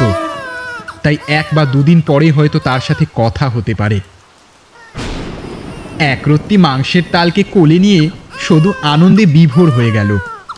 বজ্রবিদ্যুতের সময় জন্ম বলে দর্পনারায়ণ তার নাম রাখলেন বিদ্যুৎ নারায়ণ সবার তাকে দেখা শেষ হলে ধাইমার দায়িত্বে মা আর শিশুকে রেখে চলে গেল সকলে। খেয়ে দিয়ে শুয়ে পড়ল সকলেই। প্রকৃতি দেবীর রোষ তখনও কমেনি। মাঝরাতে সদুর রোজ একবার করে কল ঘরে যেতে হয়। সারা বাড়িতে সব সময় আলো জ্বলে প্রতিদিন। তাই একা যেতে ভয় করে না। কিন্তু সেদিন হাওয়ার তোড়ে সব বাতি নিভে গেছে। চারিদিক নিকশ কালো অন্ধকার। পালঙ্কের পাশে রাখা হ্যারিকেনটা নিয়ে কলঘরে যেতে উদ্যত হলো সদু পাশেই বজ্র গভীর ঘুমে আচ্ছন্ন। সদুরাজ অল্প অল্প গা ছমছম করতে লাগল। একবার ভাবল তাকে ডাকে। কিন্তু ওকে যদি ভীতু বলে সেই লজ্জায় আর না ডেকে একাই যেতে উদ্যত হলো। নিজের নুপুরের ছমছম আওয়াজেই প্রথম চমকে উঠেছিল সে। এমন সময় পেছন থেকে একটা ক্ষীণ ডাক ভেসে এলো। রাঙাবো ও রাঙাবো। পা থেমে গেল সদূর। এত রাতে কে ডাকে? গলা শুনে তো মনে হচ্ছে বর্তি কিন্তু অসুস্থ বর্তি আতুর ঘর ছেড়ে এই উল্টো পথে কি করছে? গলা শুনে মনে হচ্ছে কত কষ্ট তার। পিছন ফিরে হ্যারিকেনটা তুলে ধরল সে। আবছা আলোয় বরদিকেই দেখতে পেল। অবাক শুধু জিজ্ঞেস করল বর্তি তুমি এখানে? কিছু দরকার? দাইমাকে কইলে না কেন? কিচ্ছু না বোন কিচ্ছু না। আহ বড় কষ্ট। বেশি কথা কইতে পারিনি। তোমার মনে আছে তো বোন কি কথা দিয়েছিলে? আমার ছেলেটাকে দেখো বোন আমি যাই। একা একা যেতে পারবেন নিকো দাঁড়ান আমি আসি। এসব অলক্ষণে কথা কেন কইছেন? কিন্তু সৌদুর মুখের কথা শেষ হওয়ার আগেই বর্দি যেন হাওয়ায় মিলিয়ে গেল। বর্তি বলেছিলেন ওনার কিছু হলে ছেলেকে দেখতে। আর বর্দি এখন কি বলে গেলেন? তার মানে কি? হঠাৎ বিদ্যুৎ চমকের মতো মনে পড়ল সদুর। হাত থেকে হ্যারিকেনটা পড়ে ভেঙে গেল। গুঁড়ো কাঁচ ছড়িয়ে পড়ল চারদিকে।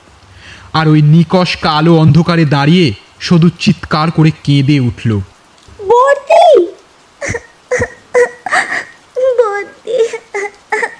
তার সেই চিৎকার শুনে শোবার ঘর থেকে ছুটে এলো বজ্র। আর তক্ষণই উল্টো দিকে আতুর ঘর থেকে কান্নার রোল উঠল।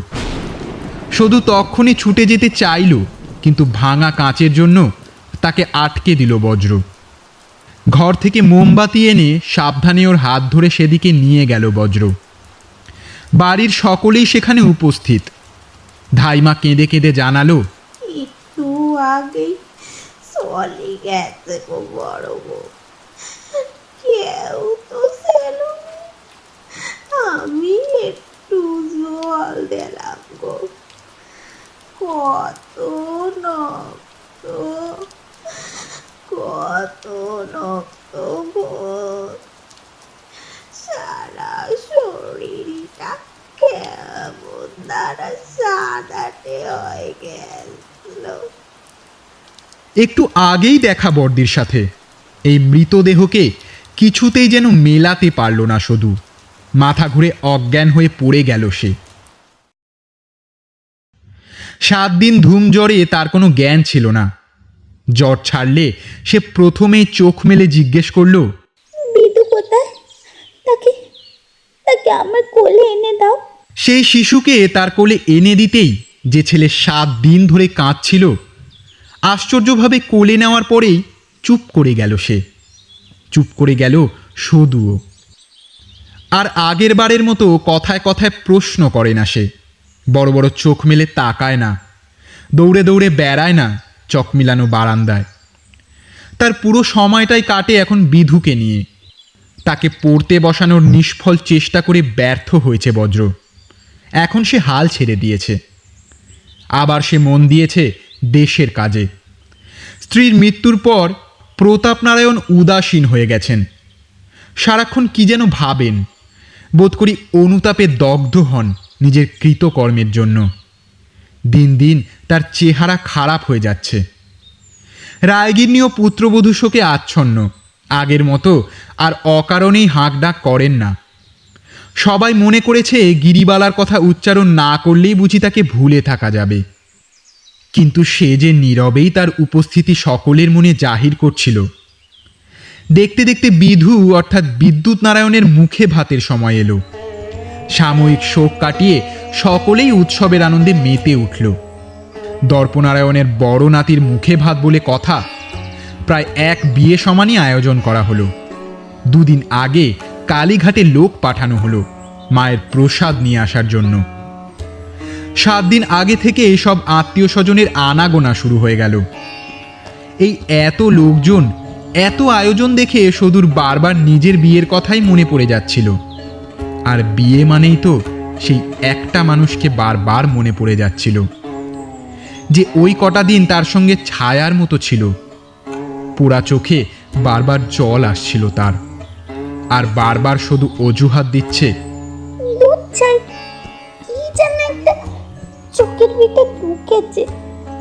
আজ অনেক দিন পর কোকিলের ডাক শুনে মন আনমনা হলো তার।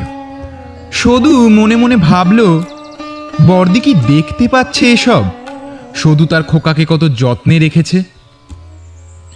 তার কথা মনে করে হাপুস নয়নে কাঁদতে ইচ্ছে করল সদুর শুধু ছেলের অমঙ্গলের কথা ভেবে কান্নাটা গিলে নিল। এমন সময় কিসের গণ্ডগোলের শব্দে সচকিত হয়ে ওঠে সে। দাসীর কোলে ছেলে দিয়ে ঘর থেকে বেরিয়ে বারান্দায় আসে। একজন মহিলা, বারদালানে হুমড়ি খেয়ে পড়ে বুক চাপড়ে চাপড়ে কাঁদছে। তার হাহাকার, তার চিৎকার অসহ্য হয়ে উঠল সদুর কাছে। আজকের এই শুভ দিনে এমন মরা কান্না কাঁদলে তার ছেলের যে অকল্যাণ হবে, তখনও তার মুখখানি দেখেনি সদু। কিন্তু সে যখন মুখ উপরে তুলল, তাকে দেখে চমকে দুপা পিছিয়ে এলো সে। সেই একই চোখ, একই ঠোঁট, একই মুকুট কপাল, এমনকি ঠোঁটের পাশে তিলটাও এক। চোখ তুলে সেই মহিলা এক মনে সদুকে দেখেই যাচ্ছে। কি নির্মম কি কঠিন সে দৃষ্টি। কত রাগ কত ঘৃণা জমে আছে সেই দৃষ্টিতে। দর্পনারায়ণ তখনও বলেই চলেছেন পিয়ারি ভাই তুমি চলে যাও আজ এখান থেকে। আজ আমার নাতির মুখে প্রসাদ। এখানে তুমি থেকো না। যাও। থাকতে আমি আসিনি জমিদার বাবু। আমার মেয়েকে নিয়ে যেতে এসেছি। কই ফিরে দাও। ফিরিয়ে দাও আমার কুসুমকে। আমি এক্ষুনি চলে যাচ্ছি। তোমার মেয়ে একটা নষ্ট চরিত্রের মেয়ে। কার হাত ধরে কোথায় পালিয়ে গেছে আমি জানি না। যাও তুমি যাও এখান থেকে। জ্বলন্ত দৃষ্টি হেনে পিয়ারিবাই একবার দর্পনারায়ণের দিকে তাকালো। তারপর বলল পালাইনি পালাইনি আমার কুসুম আমি পালাইনি। তোমরা তোমরা তাকে মেরে ফেলেছ। সব জানি আমি সব। তারপর সদুর দিকে এগিয়ে এসে তার ফুট চারেক দূরত্বে দাঁড়িয়ে চোখে চোখ রেখে বলল, তোমার জন্য কুসুমকে মরতে হয়েছে। তোমার জন্য আমার মেয়েটা সংসার সাজাতে পারল না। কপালে মোটা সিঁদুর পরে, হাতে শাখা পলা পরে নিজেকে স্বামী গরবে গরবিনী ভাবো তুমি? আজ আমি তোমায় অভিশাপ দিচ্ছি। এই সুখ তোমার সইবে না। পাবে না তুমি স্বামীর ভালোবাসা। গোটা জীবন তুমি মৃত্যু চাইবে। মৃত্যু তোমার সমস্ত কাছের মানুষকে এক এক করে নিয়ে যাবে। কিন্তু তোমায় সে ছোবে না। আমি আবার ফিরব। কুসুমও ফিরবে। তোমায়, তোমার মৃত্যু যন্ত্রণা পেতে দেখব। দুজনে, আমরা একসাথে। চিৎকার করে ছুটে ভেতরে চলে গিয়েছিল শুধু আর দরোয়ান ঘাড় ধাক্কা দিয়ে বের করে দিয়েছিল পিয়ারি বাইকে।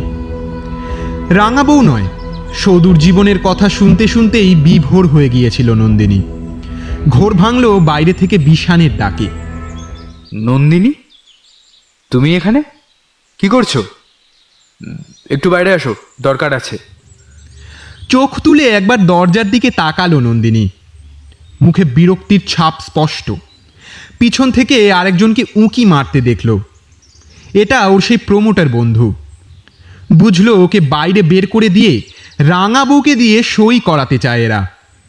নন্দিনী তো ওদের কাছে বাধা। কিন্তু ওকে অবাক করে দিয়ে রাঙা বউ বলে উঠল কে ছিস লো? পরপতি? দরজার কাছে তাই রে কেন? ঘরে আয়। তা পথ ফুল করে এলি নাকি লো? বিষান হাসি মুখে এসে দাঁড়াল। সাথে আসে তার বন্ধু ও নন্দিনীর শ্বশুর মশাই নন্দিনীর মনটা এদের জন্য ঘৃণায় ভরে উঠল। ও অন্যদিকে মুখ ঘুরিয়ে দাঁড়িয়ে থাকে কিন্তু রাঙা বউয়ের কথায় ঘুরে দাঁড়ায় তার দিকে। পুতব যা তো সবার জন্য চা করে নিয়ে আয়। নন্দিনী বেরিয়ে গেল ইচ্ছের বিরুদ্ধেই। না জানি ওরা রামাবুকে কি কি কথা বলবে। ওরা কি সই করানোর জন্য খুব জোর করবে? আশঙ্কায় মন ভরে উঠল নন্দিনীর। চা করতে গিয়ে একবারের জায়গায় দুবার চিনি দিয়ে দিল। চা নিয়ে ঘরে আসার সময় তার বুক দূর দূর করতে লাগল। বাইরে থেকে হাসি ঠাট্টার আওয়াজ শুনে অবাক হয়ে তাড়াতাড়ি পা চালিয়ে ঘরে এসে দেখল, সবাই খোশ মেজাজে গল্প করছে। প্রাণ খুলে হাসছে বিষান রাঙাবুয়ের দাঁতবিহীন ফোকলা মুখেও হাসির আভাস। অনেক অনেক দিন পর তারা সবাই মিলে আড্ডা দিল। যাবার সময় বিশানের বন্ধু রাঙাবুকে প্রণাম করল। আপনার কাছে এসে কথা বলে মনটা খুব ভালো হয়ে গেল রাঙাবু। আবার একদিন আসব খন আজ তবে আসি। নন্দিনীর মনে প্রশ্ন ঘুরপাক খাচ্ছে। কিন্তু রাতের রান্নার সময় হয়ে গেছে। তাই আর কিছু জিজ্ঞেস না করেই রান্নাঘরে চলে গেল। সবার খাওয়া হয়ে গেলে পর নন্দিনী নিজেরা রাঙা বউয়ের খাবার গোছাতে থাকল। সকলেই নিজের ঘরে ঘুমাতে চলে গেল। দরজা টেনে বেরোবার সময় বিষানুর পাশে এসে দাঁড়াল। বলল আজ তুমি আমার সাথে খেতে বসলে না কেন নন্দিনী? বিষানের গলার স্বর নরম তাতে অনুতাপের ছোঁয়া। নন্দিনী মুখ শক্ত করে দাঁড়িয়ে রইল উত্তর দিল না। ওর ডান হাতের ওপর হাত রেখে বিষান বলল আমি জানি আমি জানি আমি খুব বড় ভুল করেছি। এর কোনো ক্ষমা হয় না, আমি জানি। নিজের প্রথম সন্তানকে মেরে ফেলতে চেয়েছি। তবু তবু তোমার কাছেই এসেছি। আমায় প্লিজ ক্ষমা করে দাও, নন্দিনী। আমি আমি আমি তোমার পায়ে পড়ছি। আমায় আমায় আমায় ক্ষমা করে দাও। বিষান সত্যি সত্যি ওর পায়ের কাছে বসে পড়ে। নন্দিনীর দুহাতে খাবার থাকায় আটকাতেও পারে না। অপ্রস্তুত হয়ে সে বলে প্লিজ ওঠো বিশান এভাবে এভাবে ফলস পজিশনে ফেলো না আমায়। কেউ দেখে ফেললে কি ভাববে? যা খুশি ভাবুক। তুমি শুধু বলো ক্ষমা করেছ আমায়। রাতে ঘরে আসবে? ঠিক আছে ঠিক আছে। এখন এখন যেতে দাও। হুম? রাঙা বউয়ের খাবার সময় বেরিয়ে যাচ্ছে। বিষান ঘরে চলে গেলে ওর গমন পথের দিকে তাকিয়ে একটা দীর্ঘশ্বাস ফেলে ও রাঙা বউয়ের ঘরে ঢুকলো। খাবারটাকে টেবিলে রেখে দুটো বালিশ পিঠে দিয়ে তাকে উঁচু করে বসিয়ে দিল। তারপর খাইয়ে দিল। খাওয়ানোর সময় একটা কথাও বলল না যদিও। মুখ ধুইয়ে ওষুধ খাইয়ে নিজের খাবারটা নিয়ে বসে প্রথমেই জিজ্ঞেস করল, ওরা তখন এত হাসাহাসি করছিল কেন? কি বলেছিলে তুমি? কি আবার কইব? তোর সপ্তাহে সন্দেহ খালি। পুরনো দিনের গপ্প করছিলাম। আরে ওই বিশানের বন্ধুর সাথে। কদিন আগেই কত শাসিয়ে গেল তোমায়? কি যে বলিস? ও তো এই পেত্তম্বার এলো। উফ আবার ভুলে গেছো তো? আচ্ছা আহ, সই করা নিয়ে বলল ওরা কিছু? কি কইব সই করব? তবে লক্ষ্মী পুজোর দিন। নন্দিনী খাওয়া থামিয়ে অবাক হয়ে চেয়ে রইল।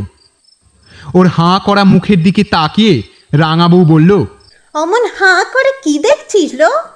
মুখে যে মশা মাছি ঢুকবে চা দিনি খেয়ে নিজের স্বামীর কাছে যা। তুমি সই করে দেবে প্রমোটারকে? তবে যে বললে আহ, এ- এইবার এবারে তুমি আমার ছেলে মেয়ের নামে লিখে দেবে? আমার বাড়ি আমি কাকে দেব? কাকে দেব না? তুই ঠিক করবি নাকি, আবাগির বেটি তোরও তো খুব নোব জেগেছে, দেখছিল? রাঙাবউ ভুল বুঝলেন নন্দিনীকে। কথাটাও সেভাবে বলতে চায়নি। কিন্তু রাঙাবউয়ের দেওয়া এই মিথ্যে অপবাদ ওর খুব গায়ে লাগল। দুঃখে ওর চোখে জল এলো। কিছুক্ষণ স্তব্ধ হয়ে তাকিয়ে রইল। এই চিনল রাঙাবউ তাকে? তারও সম্পত্তির লোভ? এমন সময় বাইরে একজনের কণ্ঠস্বর শুনে চমকে উঠল দুজনেই। যতই চেষ্টা করো রাঙাবো, এই রায়বাড়িকে টিকিয়ে রাখতে পারবে না। পাপ, কত পাপ লুকোনো আছে। এ বাড়ির অনাচে কানাচে। আর যে বইতে পারছে না রাঙাবো। দীপশিখা কিন্তু ওর এরকম অবস্থা কেন? চুলগুলো এলোমেলো করে মুখের সামনে রাখা। গলাটা ওরই, কিন্তু তাতে যেন অতি প্রাকৃতির ছোঁয়া।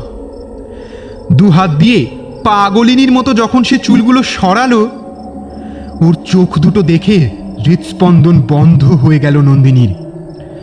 মণিবিহীন সাদা দুটো চোখ, মুখের হাসিটা কি ক্রূর? ওই চোখ দিয়ে যেন গিলে খাবে ও সব কিছু রাঙাবু কিন্তু নির্ভীক। দৃঢ় কণ্ঠে সে বলল, আমি জানতেম তুমি আসবে পিয়ারি বাই। কিন্তু এত দেরিতে আসবে? তা বুঝিনি কো তোমায় জন্মাতে দেখেই এই দিনটার জন্য তৈরি ছিলুম আমি। শুনে রাখো, শকুনের অভিশাপে গরু মরে না কো কুসুমের মৃত্যুর জন্যে তুমি আমায় দুষ্ট। কিন্তু আমি তো তার কথা জানতামই না। তুমি ছিলে বলে মেয়েটার আমার সংসার করা হলো না। এতগুলো দিন তাকে তোমরা বার মহলে বন্দি করে রাখলে। এবার সে বেরিয়েছে। খুব ফোন দিয়েছ না? তোমার ওই বাড়িকে বাঁচানোর?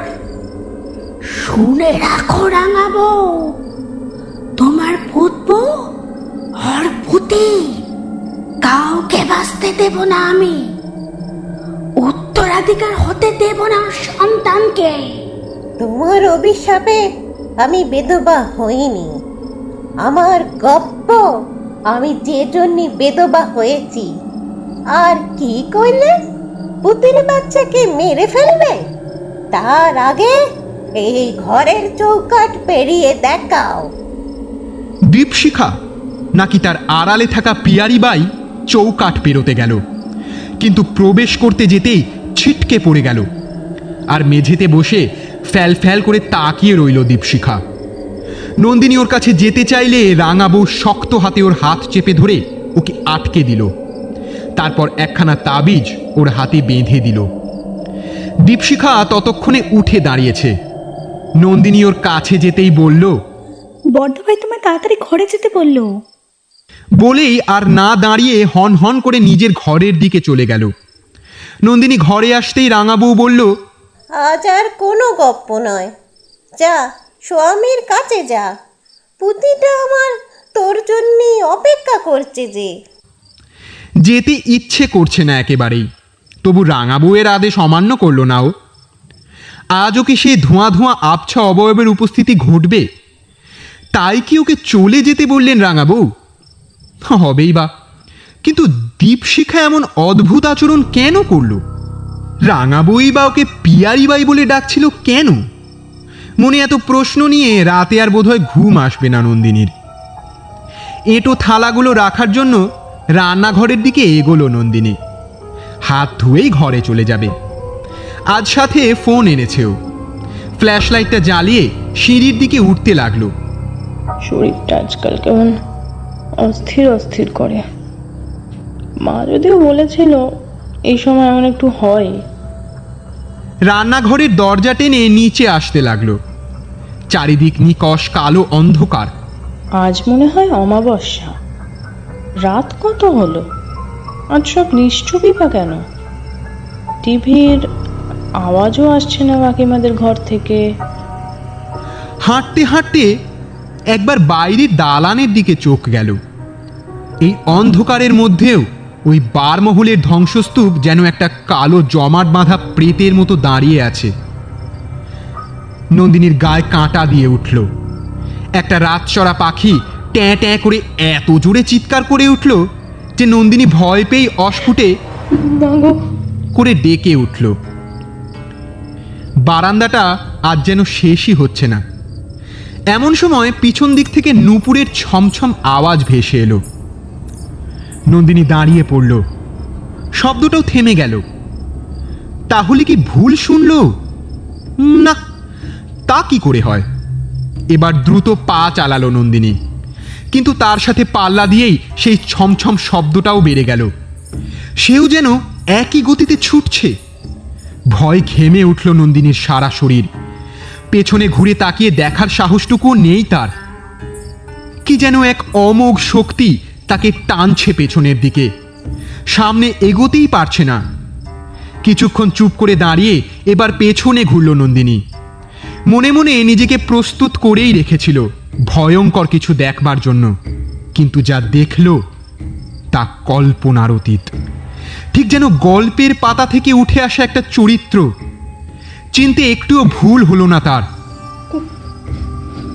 কুসুম!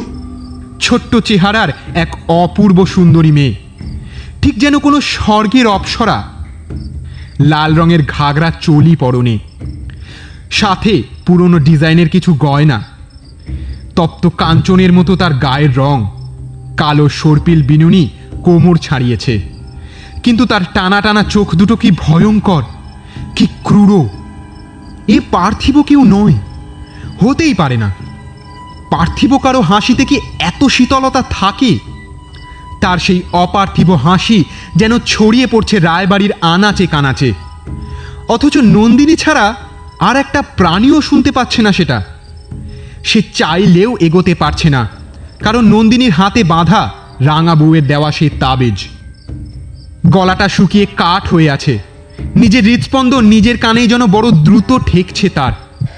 এই বুঝি উত্তেজনায় তা ফেটে বেরিয়ে এলো। নন্দিনীর সর্বশক্তি সঞ্চয় করে চিৎকার করে উঠল। বিশাল! তারপর জ্ঞান হারালো। অনেকক্ষণ হয়ে গেছে নন্দিনী আসছে না দেখে বিশান এদিকেই আসছিল। নন্দিনীর চিৎকারে দৌড়ে গিয়ে দেখে চেতনাহীন নন্দিনী পড়ে আছে বারান্দায়। পাশেই একটা কালো বিড়াল রেলিং টপকে চলে গেল। নন্দিনীকে নিয়ে ব্যস্ত থাকায় বিশানের একবারও মনে হলো না যে এত রাতে কালো কুচকুচে একটা বিড়াল এলো কি করে। নন্দিনীর চিৎকারে অন্যেরাও জেগে গিয়েছিল। সবাই ছুটে এসে ধরাধরি করে তাকে নিয়ে যায় ঘরে। চোখে মুখে জলের ছিটে দিয়ে জ্ঞান ফেরায়। একটু সুস্থ হলে যে যা নিজের ঘরে চলে যায়। বিশান সারা রাত ঠায় নন্দিনীর শিয়রে বসে জেগে কাটায়। সকালে জানালার সামনে এক কোকিলের অনর্গল ডাকে ঘুম ভাঙে নন্দিনীর। চোখ খুলেই দেখে বিষান পাশে বসে তন্দ্রায় আচ্ছন্ন। তাড়াতাড়ি উঠতে গিয়ে বিষানের সাথে ঠোকা লাগে কপালে। জেগে যায় বিষান একটা হালকা মাথা ভার অনুভূত হয় নন্দিনীর। তুমি উঠে পড়েছ? এখন কেমন আছো? হুম ঠিক আছে। শুধু মাথাটা ভার লাগছে একটু। হুম কেটে গেছে তো কপালটা তাই। কাল কি হয়েছিল? বিষানের প্রশ্নে নন্দিনী এক এক করে গতরাতের সব কথা মনে পড়ে গেল। সেই ভয়ঙ্কর চাহনি মনে পড়তেই গায়ে কাঁটা দিয়ে উঠল তার। কিন্তু মুখে কিছুই বলল না শুধু মাথা নেড়ে বলল ওই মাথাটা ঘুরে গেছিল তুমি ঘুমাওনি? ডাক্তার কাকাকে ফোন করেছিলাম দশটার সময় এসে চেক আপ করবেন। মা বলেছে আজ আর রান্নাঘরে না যেতে। তুমি রেস্ট নাও। বিষান উঠে বেরিয়ে গেল। কিন্তু নন্দিনীর মনে কি একটা কাঁটা খচখচ করতেই থাকল। ঘরের লাগোয়া বাথরুম থেকে ফ্রেশ হয়ে বেরিয়ে মাকে ফোন করল। কিছুক্ষণ কথা বলার পর দেখল দীপশিখা চা নিয়ে এসেছে দুজনের। ওকে দেখে একটু সতর্ক হয়ে গেল। ওর কি কালকের কথা কিছু মনে আছে? নন্দিনী কি বলবে? দীপশিখা যদিও খুব সাবলীলভাবেই ওর সাথে কথা বলল। গতকালের কথা একবারও বলল না। চাটা শেষ করে নন্দিনী রাঙা বউয়ের ঘরে গেল। ঢোকার সাথে সাথেই তার শাশুড়ি মা ট্রেতে করে গুছিয়ে রাঙা বউয়ের খাবার দিয়ে গেলেন। কালকের পর থেকে আদর অনেক বেড়ে গেছে তার। সত্যি সত্যি মানুষ বড়ই স্বার্থপর। এতদিন রাঙা বউয়ের মৃত্যু কামনা করে আসা মানুষগুলোর একদিনে এত পরিবর্তন। মনে মনে তাচ্ছিল্যের হাসি হাসে নন্দিনী। শাশুড়ি মা যাওয়ার আগে হেসে বলে গেলেন রাঙা বউকে খাইয়ে তুমিও খেতে চলে এসো মা। এই সময় তোমার খালি পেটে থাকা উচিত নয়। ডাক্তারবাবু একটু বাদেই আসবেন। নন্দিনী মাথা নেড়ে এগিয়ে এসে রাঙা বউয়ের সামনে রাখা একটা চেয়ারে বসল। ফোকলা মানুষটার চোখে মুখে দুষ্টুমির হাসি খেলে যাচ্ছে। রঙ্গ করে বললেন তোর আর আমার আদর? কত বেড়ে গেছে দেখেছিস লো? আমার আবার বেশি বেশি সব কিছুতেই বদ হজম হয়। নন্দিনী শব্দ করে হেসে ফেলল। হাসতে হাসতেই বলল তোমার পেটে পেটে যে এত তা আগে তো বুঝিনি বাপু। তা সকালের কাজকর্ম কে করিয়ে দিল? একটা বউ। কিন্তু তোর কে হয়? মনে করতে পারছি নে কো পরে জেনে নিস তিনি এখন খাইয়ে দে। গল্প বলবে? বলো তোমার আর বড় দাদুর।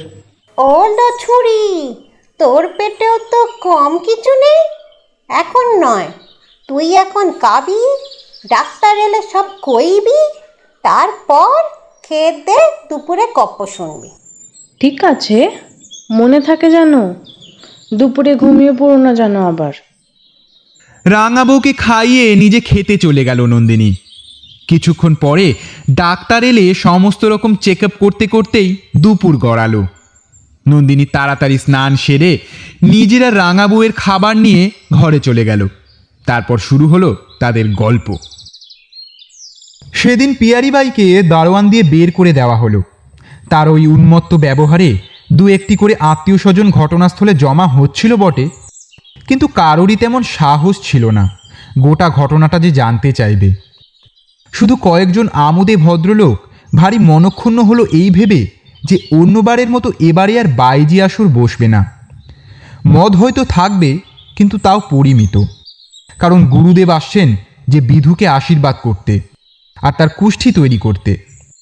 তাই কোনো রকম অন্যায় অনাচার রায়গিন্নি এ বাড়িতে সহ্য করবেন না। এই একটা ব্যাপারে শুধুমাত্র রায়গিন্নির কথাই শেষ কথা। তিনি পরিষ্কার সবাইকে বলে দিয়েছেন, নেশা যদি করতেই হয়, তাহলে সেরেস্তায় গিয়ে করো। এত সব ব্যবস্থা দেখে দর্পনারায়ণের এক দুঃসম্পর্কে জামাইবাবু গিলে করা পাঞ্জাবি আর ধুতি সামলে অপরজনকে গিয়ে বললেন সারা আমার কি সত্যি সন্ন্যাসী হতে চললেন নাকি বলো তো? হুম? মেয়ের ছেলে নেই বারমহলে মদের ফোয়ারা নেই। এ করে কি অনুষ্ঠান বাড়ি জমে? হুর অপরজনের অবশ্য এ সমস্ত কিছু বাদ দিয়ে মূল চিন্তা হচ্ছে সকালের বাইজির ঘটনাটা নিয়ে। কে ইনি? এর মেয়ের সাথেই বা কি করেছে ওরা? দর্পনারায়ণের ছোট ছেলেও কি মেয়ে মানুষে আসক্ত নাকি? কথাটা ভাবতেই তার হৃদয় পুলকিত হয়ে উঠল।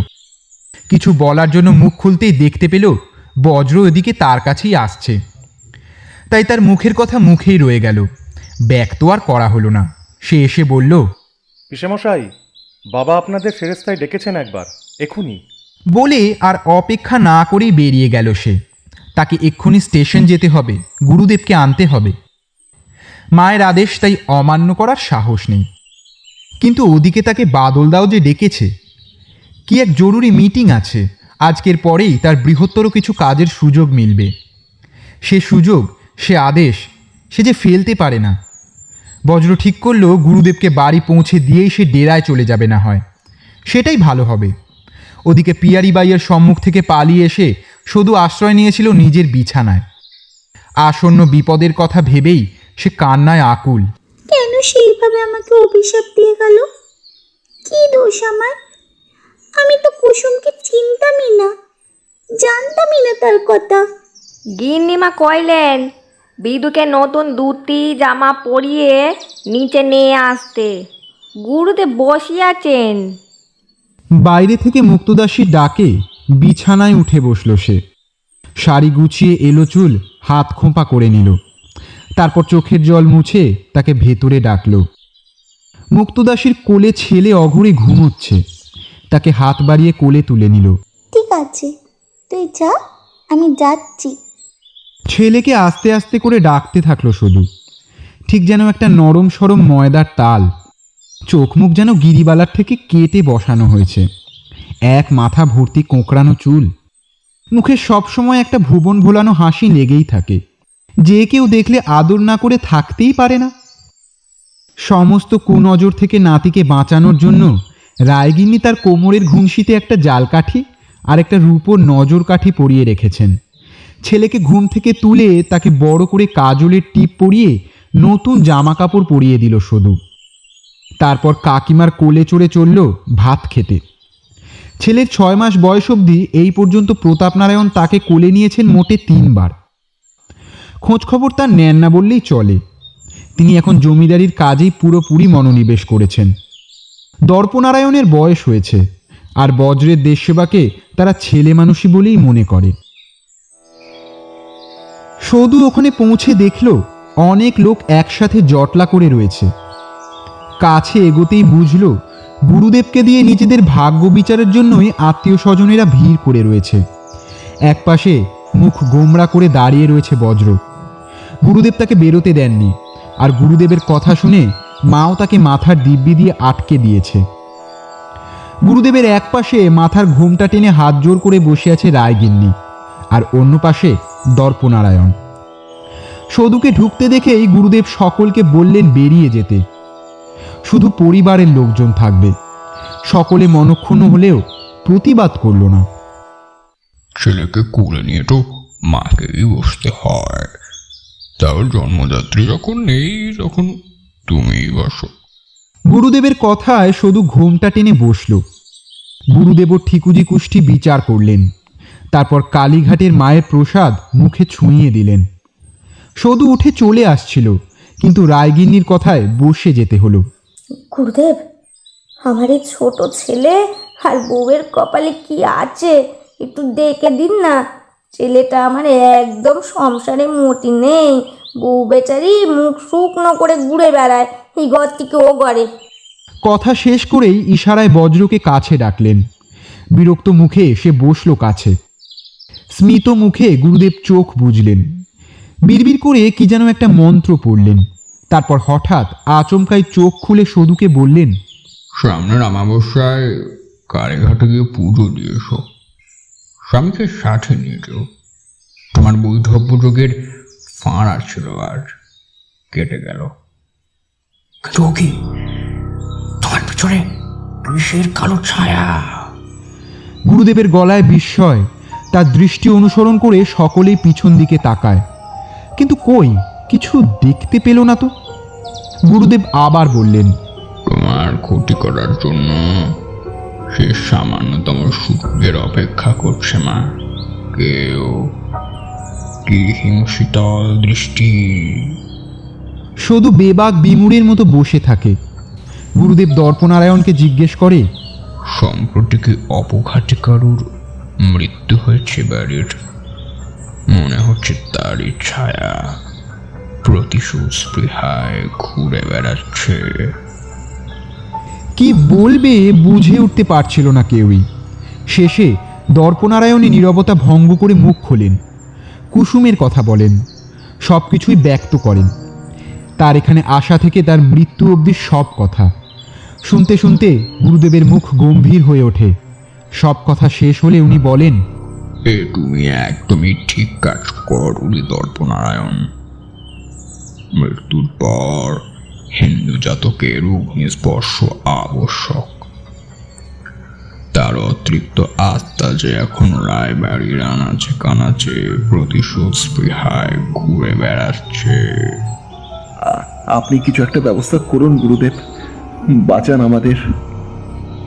কিছুক্ষণ চুপ করে থেকে গুরুদেব তার পাশে রাখা ঝোলা থেকে এক গোছা লাল সুতো বার করেন। তারপর উত্তর দিকে মুখ করে পদ্মাসনে বসে মন্ত্র জপ করেন। তারপর গম্ভীর গলায় নির্দেশ দেন প্রতাপ নারায়ণ যাও। ঠাকুরঘর থেকে গত দিনের কিছু গুজোর বাসি ফুল নিয়ে এসো। বেশ কিছুক্ষণ পরে প্রতাপনারায়ণ ফিরে এসে গুরুদেবকে ফুলগুলো দিলেন। সেই ফুল উনি তাবিজে ভরে দিলেন। তারপর সেগুলো প্রত্যেকের হাতে বেঁধে দিলেন। সেদিনের মতো অনুষ্ঠান সুষ্ঠুভাবে সম্পন্ন হলো। কিন্তু পরের দিন গুরুদেব ফিরে যাওয়ার আগে আরও একটি কাজ করলেন। রাত থাকতে উঠে দর্পনারায়ণকে সাথে নিয়ে বারমহলের সামনে পুজোয় বসলেন। তিন ঘণ্টা পুজো চলার পর উনি সেই লাল সুতো দিয়ে পুরো বারমহলকে বেঁধে দিলেন। বেঁধে দিলেন কুসুমের অতৃপ্ত আত্মাকে, সেই পরিত্যক্ত বারমহলের অন্ধকার কুঠুরিতে। কোনোভাবে যেন এ বাঁধন না খোলা হয় দর্পনারায়ণ আর ওই ঘর যেন ধ্বংস না হয়। তাহলেই তার মুক্তি ঘটবে। আর মুক্ত হলেই সে ধেয়ে আসবে ক্ষতি করতে। এই বলে গুরুদেব চলে গেলেন। রায়বাড়ি আবার তার নিজস্ব ছন্দে ফিরতে লাগল। সময় সব কিছু ভুলিয়ে দেয়। এই কথাকে সত্য প্রমাণ করে সবার মনে গিরিবালার স্মৃতি ফিকে হতে লাগল। বিধু বড় হচ্ছে। এক পা দুপা করে সে হাঁটতেও পারে। সদুকে মা আর নিজের বাবাকে বাবা বলে ডাকেন। রায়গিন্নি চেষ্টা করেছিলেন বড় ছেলের আবার বিয়ে দিতে। কিন্তু প্রতাপ নারায়ণ রাজি হননি। সারা জীবন উনি গিরিবালার স্মৃতি আঁকড়ে ধরে বিধুকে নিয়েই বাঁচতে চান। দর্পনারায়ণও আর জোর করেননি। এভাবেই কেটে গেল আরও তিনটে বছর। সদু এখন চোদ্দ বছর বয়সের কিশোরী। সতেজ লাউ ডগার মতোই তরতর করে বেড়ে উঠতে লাগল তার দেহবল্লরী। গায়ের রং হলো পাকা গমের মতো। সারাক্ষণ সে আগের মতোই দৌড়ে বেড়ায়। তবে এখন শুধুই তা বিধুর জন্যে। সে ছেলে বড়ই দুরন্ত। সদুর সারাদিন তার খাওয়া দাওয়া স্নান, যত্ন আত্মিতেই কেটে যায়। বজ্র বাড়ি ফিরে ভাইপোকে নিয়ে মুখে মুখে পড়তে বসে। কিন্তু সদুর জন্য অন্য নির্দেশ। তাকে পুরনো বই খাতা স্লেট, ধুলো ঝেড়ে নিয়ে পড়তে বসতে হয়েছে। প্রথম দিন বসেই তার চোখ ছলছল করে ওঠে। টপ টপ করে জলের বিন্দু গড়িয়ে পড়ে স্লেটের ওপরে। জল ভরা চোখ নিয়ে ওপরে তাকিয়ে বলল বড়দির কথা খুব মনে পড়ছে। আমি বড়দিকে ছাড়া একা একা কেমন করে পড়ব? এই প্রথম বোধ করি বজ্র সেই দুরন্ত কিশোরীর আড়ালে থাকা নরম ফুলের মতো মনটাকে উপলব্ধি করল। আদর করে তাকে কাছে ডাকল। পাশে বিধু পরম নিশ্চিন্তে ঘুমোচ্ছে। মুখের কোণে একটা আলগা হাসি। খুব সুখের স্বপ্ন দেখছে হয়তো সে। এই তিনটে বছর বজ্রের জন্য খুব একটা সহজ ছিল না। সেদিন গুরুদেবের বারণ শুনে মিটিংয়ে না যাওয়ার জন্য বাদলদা খুব রাগ করেছিলেন। ওকে দল থেকে বের করেও দিতে চেয়েছিলেন। কিন্তু বজ্র বারবার ক্ষমা চাওয়ার পর তাকে রাখতে রাজি হয়েছেন। তিন বছর ধরে বাদলদার বিশ্বাস আর আস্থা অর্জন করতে হয়েছে বজ্রকে। অবশেষে আজ সুযোগ মিলেছে। আজ বাদলদা তাকে সুযোগ দিয়েছেন এক নরকের কিটকে পৃথিবী থেকে সরিয়ে দেওয়ার। সকাল থেকেই চাপা উত্তেজনা অনুভব করছে বজ্র। বেলা বাড়তেই পাঞ্জাবি আর ধুতি পরে বেরিয়ে গেল। সদু তাকে কিছু বলতে চায় বেশ কিছুদিন ধরেই। কিন্তু অন্তরের উত্তেজনায় আর কিছুই শুনতে ভালো লাগে না তার। তাই সদু যখন আজ তাকে এসে বলল এভাবে খালি পেটে বেরোবেন নেকো অমঙ্গল হয়। একটু কিছু মুখে দিয়ে যান। আর আপনার সাথে একটা আহ শুধু বিরক্ত করুন আমাকে আজকে। যা বলার আমি আমি ফিরলে বলো বলেই বেরিয়ে যায় বজ্র। তখন কি আর জানতো এই তাদের শেষ দেখা। জানলে কি আর বজ্র? শুধু কি এভাবে বলে বিধুকে আদর না করে বেরিয়ে যেত। ওদিকে ছেলে কোলে নিয়ে ছলছলে চোখে শুধু তাকিয়ে রইল বজ্রের গমন পথের দিকে। সেদিন বজ্র আর ফেরেনি। সদুর অপেক্ষা আরও দীর্ঘ হয়েছিল। কারণ বজ্র পরের দুদিনও যে ফেরেনি। দর্পনারায়ণ মনে মনে অস্থির হয়ে গিয়েছিলেন। কিন্তু প্রকাশ্যে তার খোঁজ খবর চালাতে পারছিলেন না। তার কারণ বড়লাট সাহেব। ছেলেটা একটা আহাম্মক হয়েছে। দু তিন দিন হয়ে গেল বাড়িতে আসার নামগন্ধ নেই। প্রকাশ্যে যে খোঁজ খবর চালাবো তারও কোনো উপায় নেই। ছেলে যে স্বদেশী করে এ খবর তো আর অজানা নয়। কোনোভাবে বড়লাটের কানে উঠলে আর রক্ষে থাকবে না।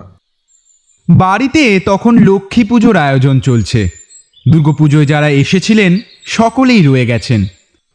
তাই মনে উৎকণ্ঠা আর মুখে হাসি বজায় রাখতে হচ্ছিল। এদিকে পুজোর সময় হয়ে গেছে, তাই কুলপুরোহিত ভট্টাচ মশাই ঘট পেতে পুজোয় বসলেন। সদু ভারাক্রান্ত মনে মঙ্গল শঙ্খ তুলে নিল হাতে। ঠিক তখনই বজ্র ফিরে এলো। একা নয় আরও চারজনের কাঁধে চড়ে। সদুর হাতের শাঁখ হাতেই রয়ে গেল। বেজে আর উঠল না।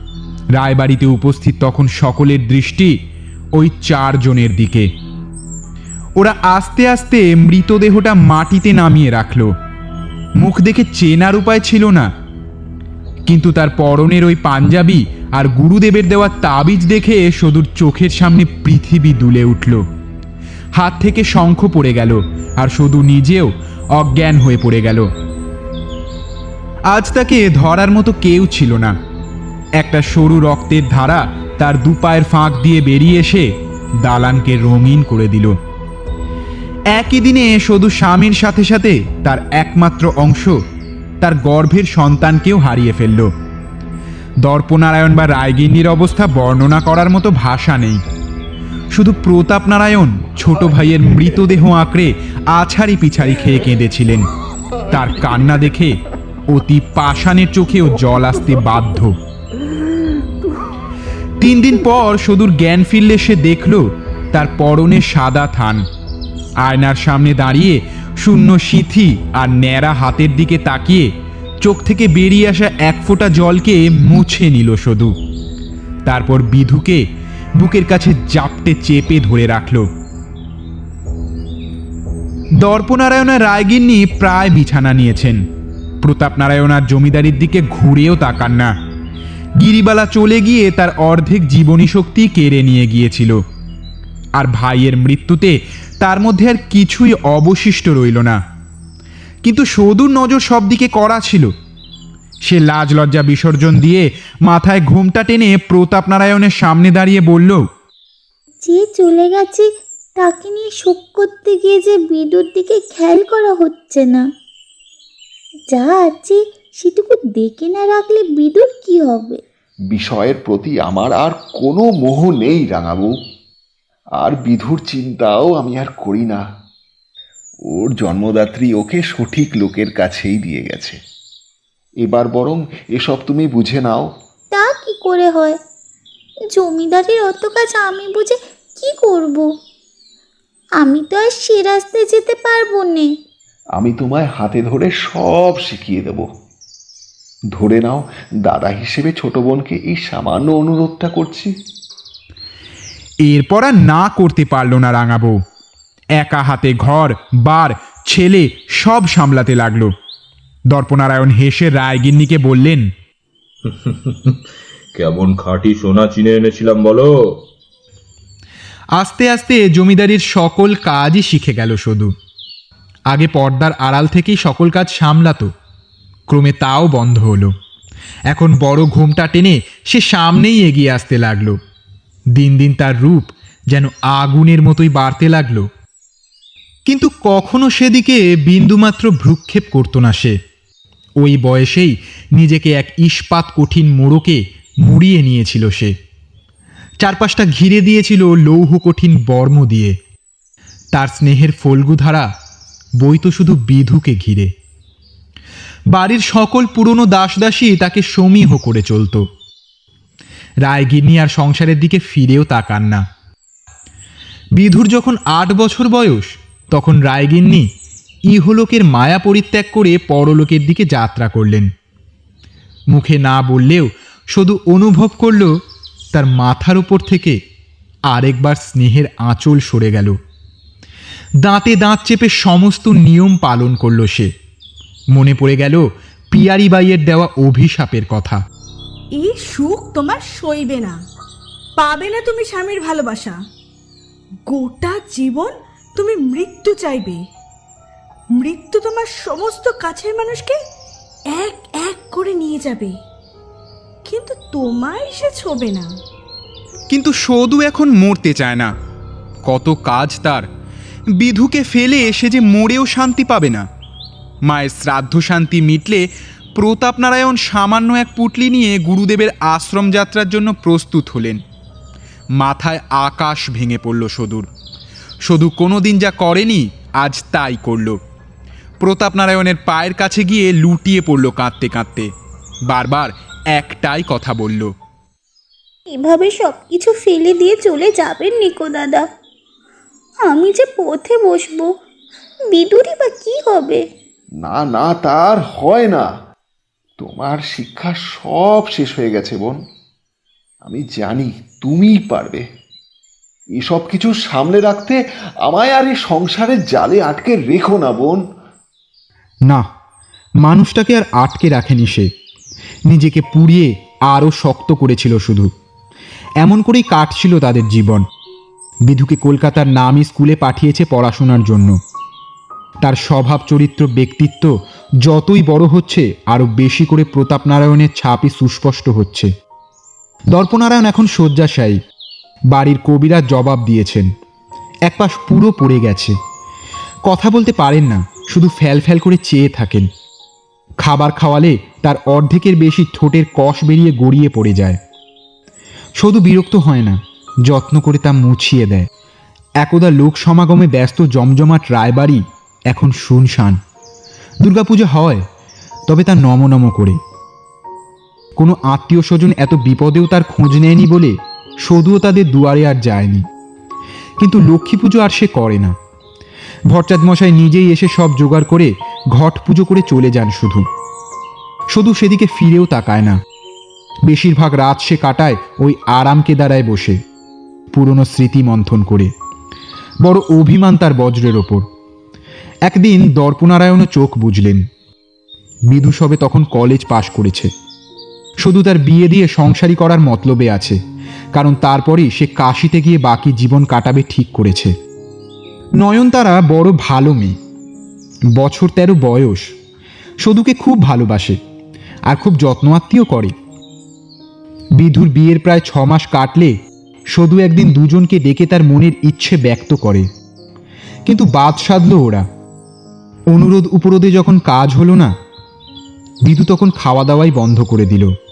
রাঙা মায়ের ওপর তার বড় অভিমান হলো। স্বামীর দেখা দেখি নয়নতারাও নির্জলা উপোস করতে শুরু করে দিল। শুধু পড়ল মহা বিপদে। এভাবে ছেলে মেয়েদের শুকনো মুখ আর কতদিন সহ্য করা যায়? তাই আমার আর কাশি যাওয়া হলো না। তার মানে তারা তো তোমায় খুব ভালোবাসতো বলো। নন্দিনী গল্পের মাঝে জিজ্ঞেস করে তার রাঙা বউকে। কিন্তু রাঙা বউ মুখ বেঁকিয়ে বলে ওঠেন ভালোবাসা না ছাই? তুই ক না ভালোবাসলে কি? এত তাড়াতাড়ি চল্লিশ বছর বয়সে ছেড়ে চলে যেতে পারতো আমায়? নন্দিনী আর কিছু বলতে পারে না এর উত্তরে।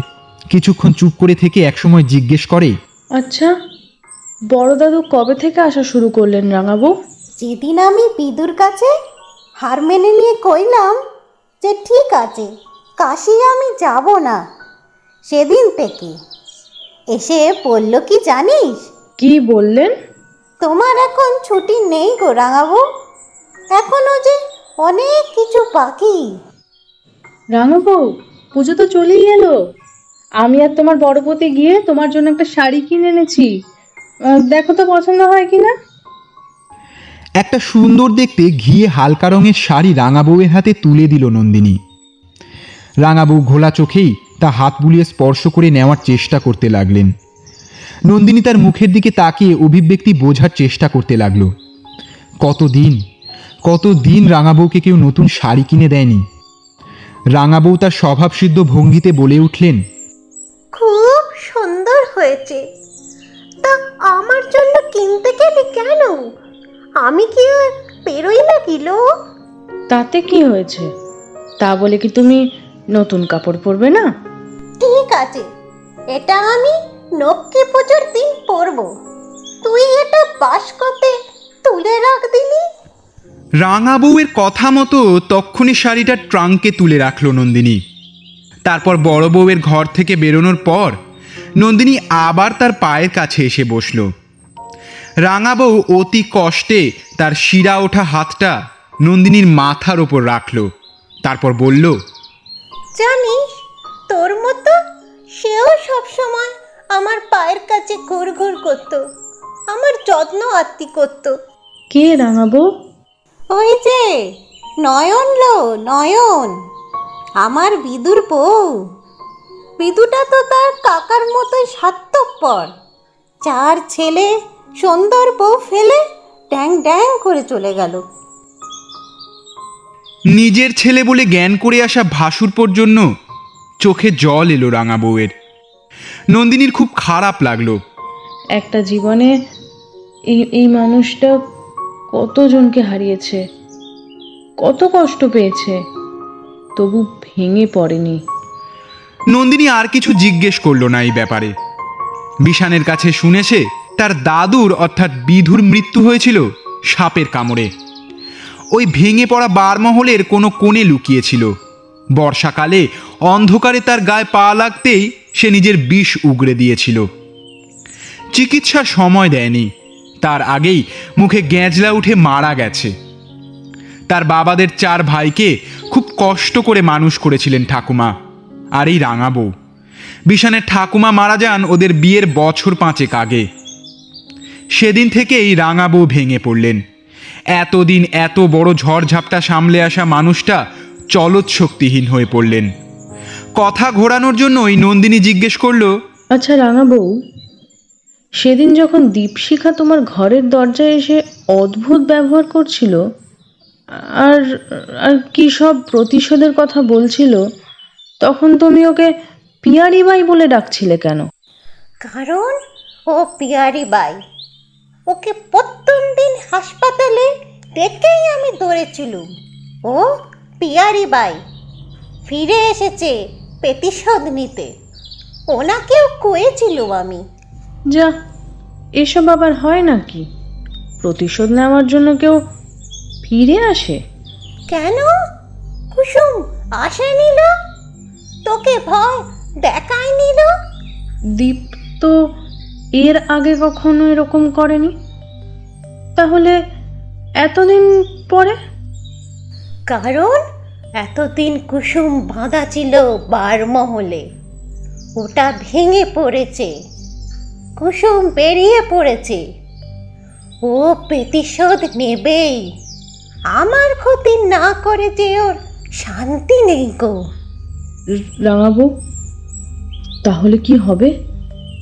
সেদিন রাতের কথা মনে পড়তেই নন্দিনী ভয় ঘেমে অস্থির হয়ে গেল। রাঙাবু ওর মাথায় হাত দিয়ে ঝাঁঝিয়ে উঠে বললেন আবাগের বেটে তুই আবার অমন করছিস? পেটেরটার খেতে হবে যে। আমি তো করেছি আমি থাকতে তোর কিচ্ছু হবে না কো এখন যা বরচাঁদ মশাইকে কবর দে। হ্যাঁ দেওয়া হয়েছে। আজ পুজোর লিস্ট করতে আসবেন উনি। ওই ছোড়া পুরুতের কথা কইছি না? তার দাদুকে খবর দে দিনি। পুজো করতে হবে অন্য। নন্দিনী আর তর্ক না করে ঘর ছেড়ে বেরিয়ে গেল। সেই দিনই ডেকে আনলো বৃদ্ধ ভট্টাচ মশাইকে। যার বাবার সামনেই লক্ষ্মী পুজোর দিন মৃত্যু হয়েছিল বজ্রের। এখন ওনার নাতি এ বাড়ির সব পুজো করে। সন্ধ্যাবেলা তিনি এলে বিষান তাকে ধরে ধরে রাঙা বউয়ের ঘরে দিয়ে যায়। বয়সের ভারে উনি নুবজ। লাঠি ছাড়া চলতে পারেন না। কানেও কম শোনেন। ওনাকে বসিয়ে দেওয়ার পর রাঙাবউ বিষানকে হাত নেড়ে বেরিয়ে যেতে বলে। শুধু নন্দিনী ঘরে থেকে যায়। রাঙাবউ বলেন মশাই, আমাদের যে খুব বিপদ আপনি পারেন আমাদের বাঁচাতে। অতঃপর রাঙাবউ নিজেই সব কথা বললেন। শুনতে শুনতে ভট্টাচ মশাই কখনো অবাক হলেন, কখনো ভয় পেলেন, আবার কখনো ভুঁড়ো কুঁচকে এক দৃষ্টে তাকিয়ে থেকে কি যেন ভাবতে লাগলেন। সব শেষে বললেন, কিন্তু মা জননী, আপনি যা বলছেন তার প্রতিকার করতে গেলে সেই ভয়ঙ্কর যজ্ঞ করতে হবে। আমার বয়স হয়েছে, আমি কি আর সেসব পারব? বরং আমার নাতিই করুক। তাকে আমি নিজ হাতে সব শিখিয়ে পড়িয়েছি। আমি জানি তাকে আপনি যোগ্য করেছেন। কিন্তু এই পুজো আপনি করুন এটাই আমি চাই। এটা আপনার কাছে আমার শেষ অনুরোধ ভট্টাচ মশাই। ঠিক আছে তবে তাই হোক সামনের অমাবস্যাতেই যজ্ঞে বসবো আমি। তবে আমার কিছু শর্ত আছে। সেই যজ্ঞের সময় কেউ উপস্থিত থাকতে পারবে না আর কেউ যেন জানতেও না পারে। তাহলেই সেই মায়াবিনী তার মায়াজাল বিস্তার করে কোনো দুর্বল রাশির কারও দেহকে আশ্রয় করতে পারে। আমরা এই তিনজন বাদে কেউ জানবে না ঠাকুর মশাই আপনি বলুন কি কি লাগবে। আমি সেই মতো ব্যবস্থা করব। নন্দিনীর কথায় দুজনেই তার মুখের দিকে তাকায়। ভট্টাচ মশাই স্মিত হেসে বলেন তোমায় কিছু করতে হবে না মা। এই যে তুমি বললে, এটাই অনেক। শুধু দেখো, কেউ যেন জানতে না পারে। আমি মহালয়ার আগের দিন যজ্ঞ করব। তুমি সাবধানে থেকো। কেউ কিচ্ছু জানতে পারল না। মহালয়ার আগের দিন সকলে ঘুমিয়ে পড়লে ভট্টাচ মশাই আসেন। সদর দরজা নন্দিনী খোলাই রেখেছিল। উনি বারমহলের ধ্বংসস্তূপের সামনে সব জোগাড় করলেন। নন্দিনী নিজের ঘরে চলে এসেছিল। উত্তেজনায় ওর বুকের ধুকপুক আওয়াজ নিজের কানেই যেন বড্ড বেশি জোরে শোনাচ্ছিল। বাইরে নিকশ কালো অন্ধকার। নিজের হাতই চোখে দেখা যায় না। পাশে এই বিষান অঘরে ঘুমোচ্ছে। নন্দিনী ওর বুকের আরেকটু কাছে সরে এসে জোর করে চোখ বন্ধ করে শুয়ে পড়ল।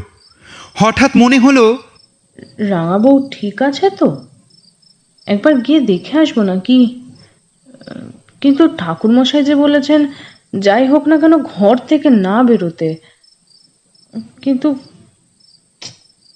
কিন্তু খুব চিন্তা হচ্ছে যে।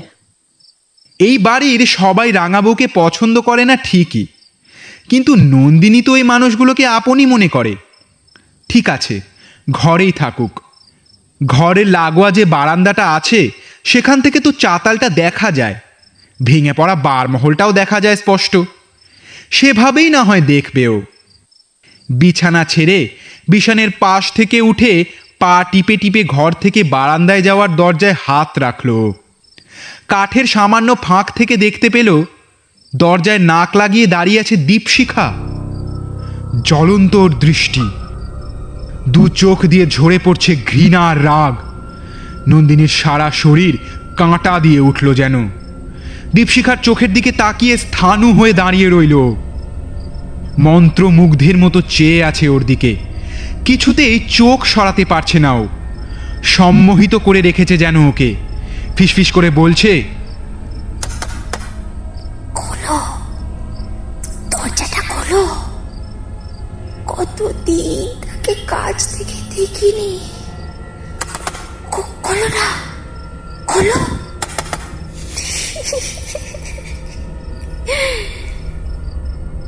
নন্দিনীর নিজের মস্তিষ্ক যেন আর নিজের বশে নেই। তাতে যেন সম্পূর্ণ নিজের প্রভাব বিস্তার করে নিয়েছে দীপশিখা। না না, এ দীপশিখা নয়, কুসুম।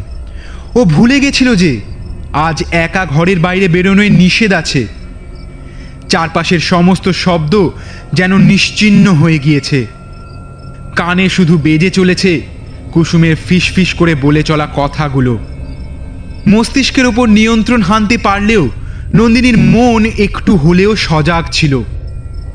ওর কানে ভেসে আসছিল বুড়ো পুরোহিত মশাইয়ের উদ্দান্ত স্বরে উচ্চারিত মন্ত্রপাঠ।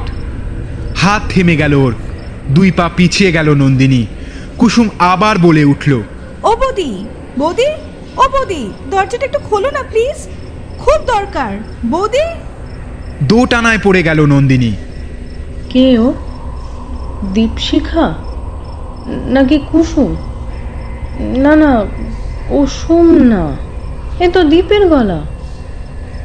নিশ্চয়ই কোনো দরকার পড়ে এসেছে। নন্দিনী আবার এগিয়ে গিয়ে দরজার ছিটকিনিতে হাত রাখল।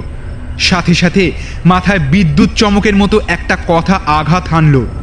মায়া মায়া সব মায়া। এই বাড়িতে থেকে যাওয়ার জন্য যা যা করা দরকার তার সব করবে কুসুম। ওর ফাঁদে পা দিলে আর কখনোই মুক্তি পাবে না এই পরিবার। দ্বীপ নয়। দ্বীপ হলে তো সামনের দরজা দিয়ে আসবে। অন্য ঘর থেকে এই বারান্দায় আসার তো কোনো রাস্তা নেই। বাইরে থেকে পুরোহিত মশাইয়ের কণ্ঠস্বর কানে আসছে। ব্যর্থ হয়ে কুসুম আরও বেশি ক্রুদ্ধ ও হিংস্র হয়ে উঠল। জ্বালা ভরা কণ্ঠে সে বলে উঠল মরবি। তোরা সব মরবি কাউকে শান্তিতে থাকতে দিব না আমি। আমায় বেঁচে থাকতে দেয়নি। আমিও তোদের বেঁচে থাকতে দেব না। নির্বংশ। নির্বংশ। ওর পেটেরটাও না হতে মরবি। মরবি।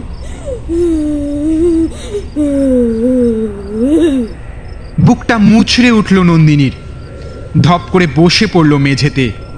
দুই হাতে মুখ ঢেকে ফুঁপিয়ে ফুঁপিয়ে কাঁদতে লাগল। ও। বিষান কিন্তু এর বিন্দু বিসর্গও টের পেল না।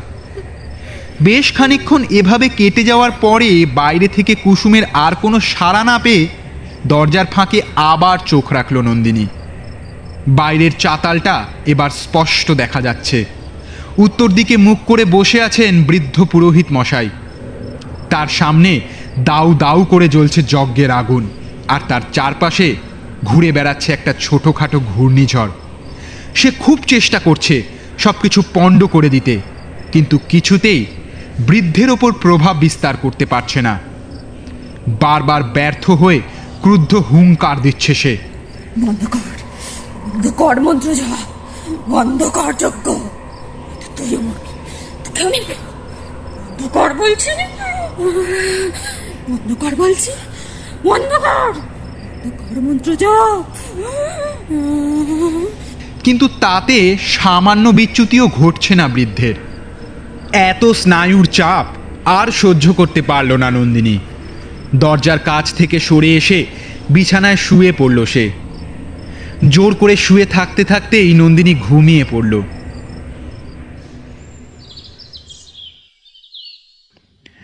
ঘুম ভাঙল সকালের পাখির ডাকে। ঘুম ভেঙে উঠেই ও ছুটল রাঙাবউয়ের ঘরের দিকে। বাড়ির কেউ তখনও ওঠেনি। ঘরের বাইরে থেকেই আওয়াজ পেল ভট্টাচ মশাইয়ের। দেখল রাঙাবউয়ের সাথে উনি কথা বলছেন। হাতে একটা পিতলের ঘট। উনি বললেন আমি তাহলে আসি মা। এই ঘটকে নদীতে ডুবিয়ে দিয়ে আসি। চিন্তা করবেন না আপনারা বিপদমুক্ত হয়েছেন। উনি বেরিয়ে গেলেন। নন্দিনী জিজ্ঞাসু দৃষ্টিতে রাঙা বউয়ের দিকে তাকাতে তিনি বললেন, এর ভেতরে কোনো গপ্প নেই বাপু, সব মিটে গেছে। এখন আমাকে ধরে বসিয়ে দে ওকে নে। আর ওই মহালয়াটা চালিয়ে দে দিনি কত কাল শুনিনি কো।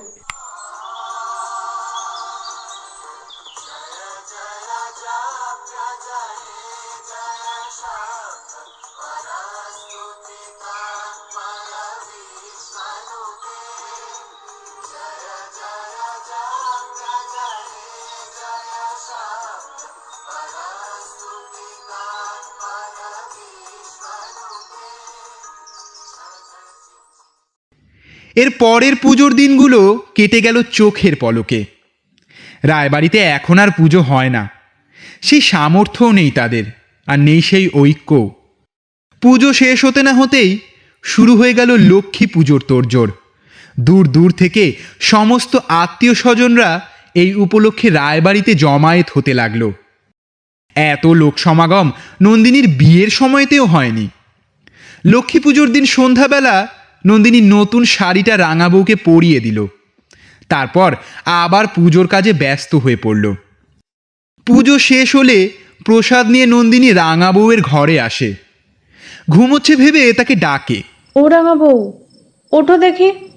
ওঠো ওঠো ঠাকুরের প্রসাদ এনেছি। কিন্তু সারা পায় না। আবার গায়ে হাত দিয়ে ডাকে। ও রাঙা বউ রাঙা বউ কিন্তু এ কি? শরীর এত ঠান্ডা কেন? নাকের কাছে হাতটা নিয়ে যায় নন্দিনী। আর তারপর প্রসাদের থালাটা হাত থেকে পড়ে যায়। ওর চিৎকারে বাড়ির সকলে ছুটে আসে। ডাক্তারকে ডেকে পাঠানো হয়। চেক আপ করে ডাক্তার চার ঘণ্টা পরে ডেথ সার্টিফিকেট নিয়ে আসতে বললেন। আকুল হয়ে কাঁদছে নন্দিনী। বাড়ির বাকি কারও কারোর চোখেও জল। কিন্তু রাঙা বউয়ের ঠোঁটের কোণে লেগে আছে এক স্বর্গীয় হাসি। এমন সময় বালিশের নিচ থেকে একটা কাগজ উকি মারতে দেখল বিশান। টেনে বের করল সেটা। রাঙা বউয়ের নিজের হাতে লেখা ওয়েল। তাতে নিজের সই করা নিচে। উনি সমস্ত সম্পত্তি নন্দিনীর নামে করে গেছেন। দেড় বছর পরে দিয়া? ওদিকে যেও না। শোনো বলছি। দিয়া? মেয়ের পিছন পিছন দৌড়তে থাকে নন্দিনী। ভীষণ দুষ্টু সে। সারা বাড়ি দৌড়ে বেড়ায় সে। আজকেও ছুটতে ছুটতে চলে এসেছে বাড়ির এক কোণে। রাঙা বউয়ের ঘরের দিকে চলে গেল সে। দুর্গাপুজো উপলক্ষে সমস্ত বন্ধ ঘরগুলোকেও ঝাড়পোঁছ করাচ্ছে নন্দিনী।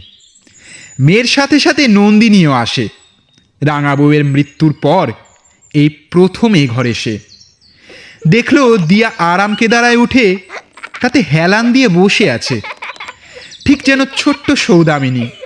জন্মের পর দিয়াকে দেখে বাড়ির সবাই এক বাক্যে স্বীকার করেছিল। রাঙা বউই ফিরে এসেছেন গো নন্দিনীর মেয়ে হয়ে। নন্দিনীর মনে পড়ে গেল চিঠিটার কথা। রাঙা বউ নিজে হাতে ওর জন্য যেটা লিখে গিয়েছিলেন। তার প্রতিটা ছত্র, প্রতিটা কথা এখনও মনে আছে নন্দিনীর। চিঠিটা সযত্নে তুলে রেখেছে লকারে। ওলো, ও ছুরি, কাঁদিস নিকো আমি আবার আসব তো? তোর কোলে আসব।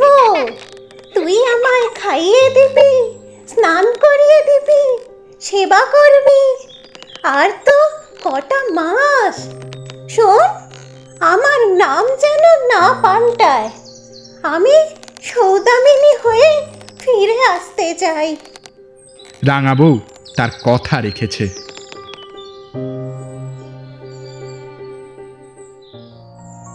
এতক্ষণ আপনারা শুনছিলেন রাঙা বউয়ের আরাম কেদারায় দ্বিতীয় পর্ব। রচনা অঙ্কিতা সরকার। ছোট্ট রাঙা বউ অর্থাৎ সৌদামিনীর চরিত্রে তৃষা। বয়স্ক রাঙা বউয়ের চরিত্রে অঙ্গনা, কুসুম এবং নাপিত বউয়ের চরিত্রে অনয়া, পিয়ারি বাইয়ের চরিত্রে নবনীতা, বর্দির চরিত্রে মমতা, রায়গিন্নির চরিত্রে আম্রপালি, নন্দিনীর চরিত্রে রিমা, মেজ বউ অর্থাৎ নন্দিনীর মেজ শাশুড়ির চরিত্রে জয়শ্রী, বড় বউ অর্থাৎ নন্দিনীর শাশুড়ির চরিত্রে রীনা ধাইমার চরিত্রে সুদীপ্তা। দর্পনারায়ণ এবং গায়ের লোকের চরিত্রে চয়ন, গুরুদেবের চরিত্রে তন্ময়, পুরোহিত মশাইয়ের চরিত্রে জাকিউল, বিশানের বন্ধুর চরিত্রে প্রভাকর, প্রতাপ নারায়ণের চরিত্রে নাইল, বজ্রনারায়ণ ও প্রথম জামাইবাবুর চরিত্রে শেষাদ্রি, দ্বিতীয় জামাইবাবুর চরিত্রে প্রীতম, মুক্তদাসীর চরিত্রে সুতপা, ডিরেকশন এবং সাউন্ড ডিজাইনে বিশ্বদীপ। Poster design, Mona Lisa. গল্পটি কেমন লাগল সেই বিষয়ে আপনার মতামত কমেন্ট বক্সে জানান। আর গল্পটি ভালো লেগে থাকলে লাইক শেয়ার এবং অতি অবশ্যই সাবস্ক্রাইব করে আমাদের পাশে থাকুন। শেষ হলো আমাদের আজকের গল্প, রাঙা বউয়ের আরাম কেদারায় দ্বিতীয় তথা অন্তিম পর্ব।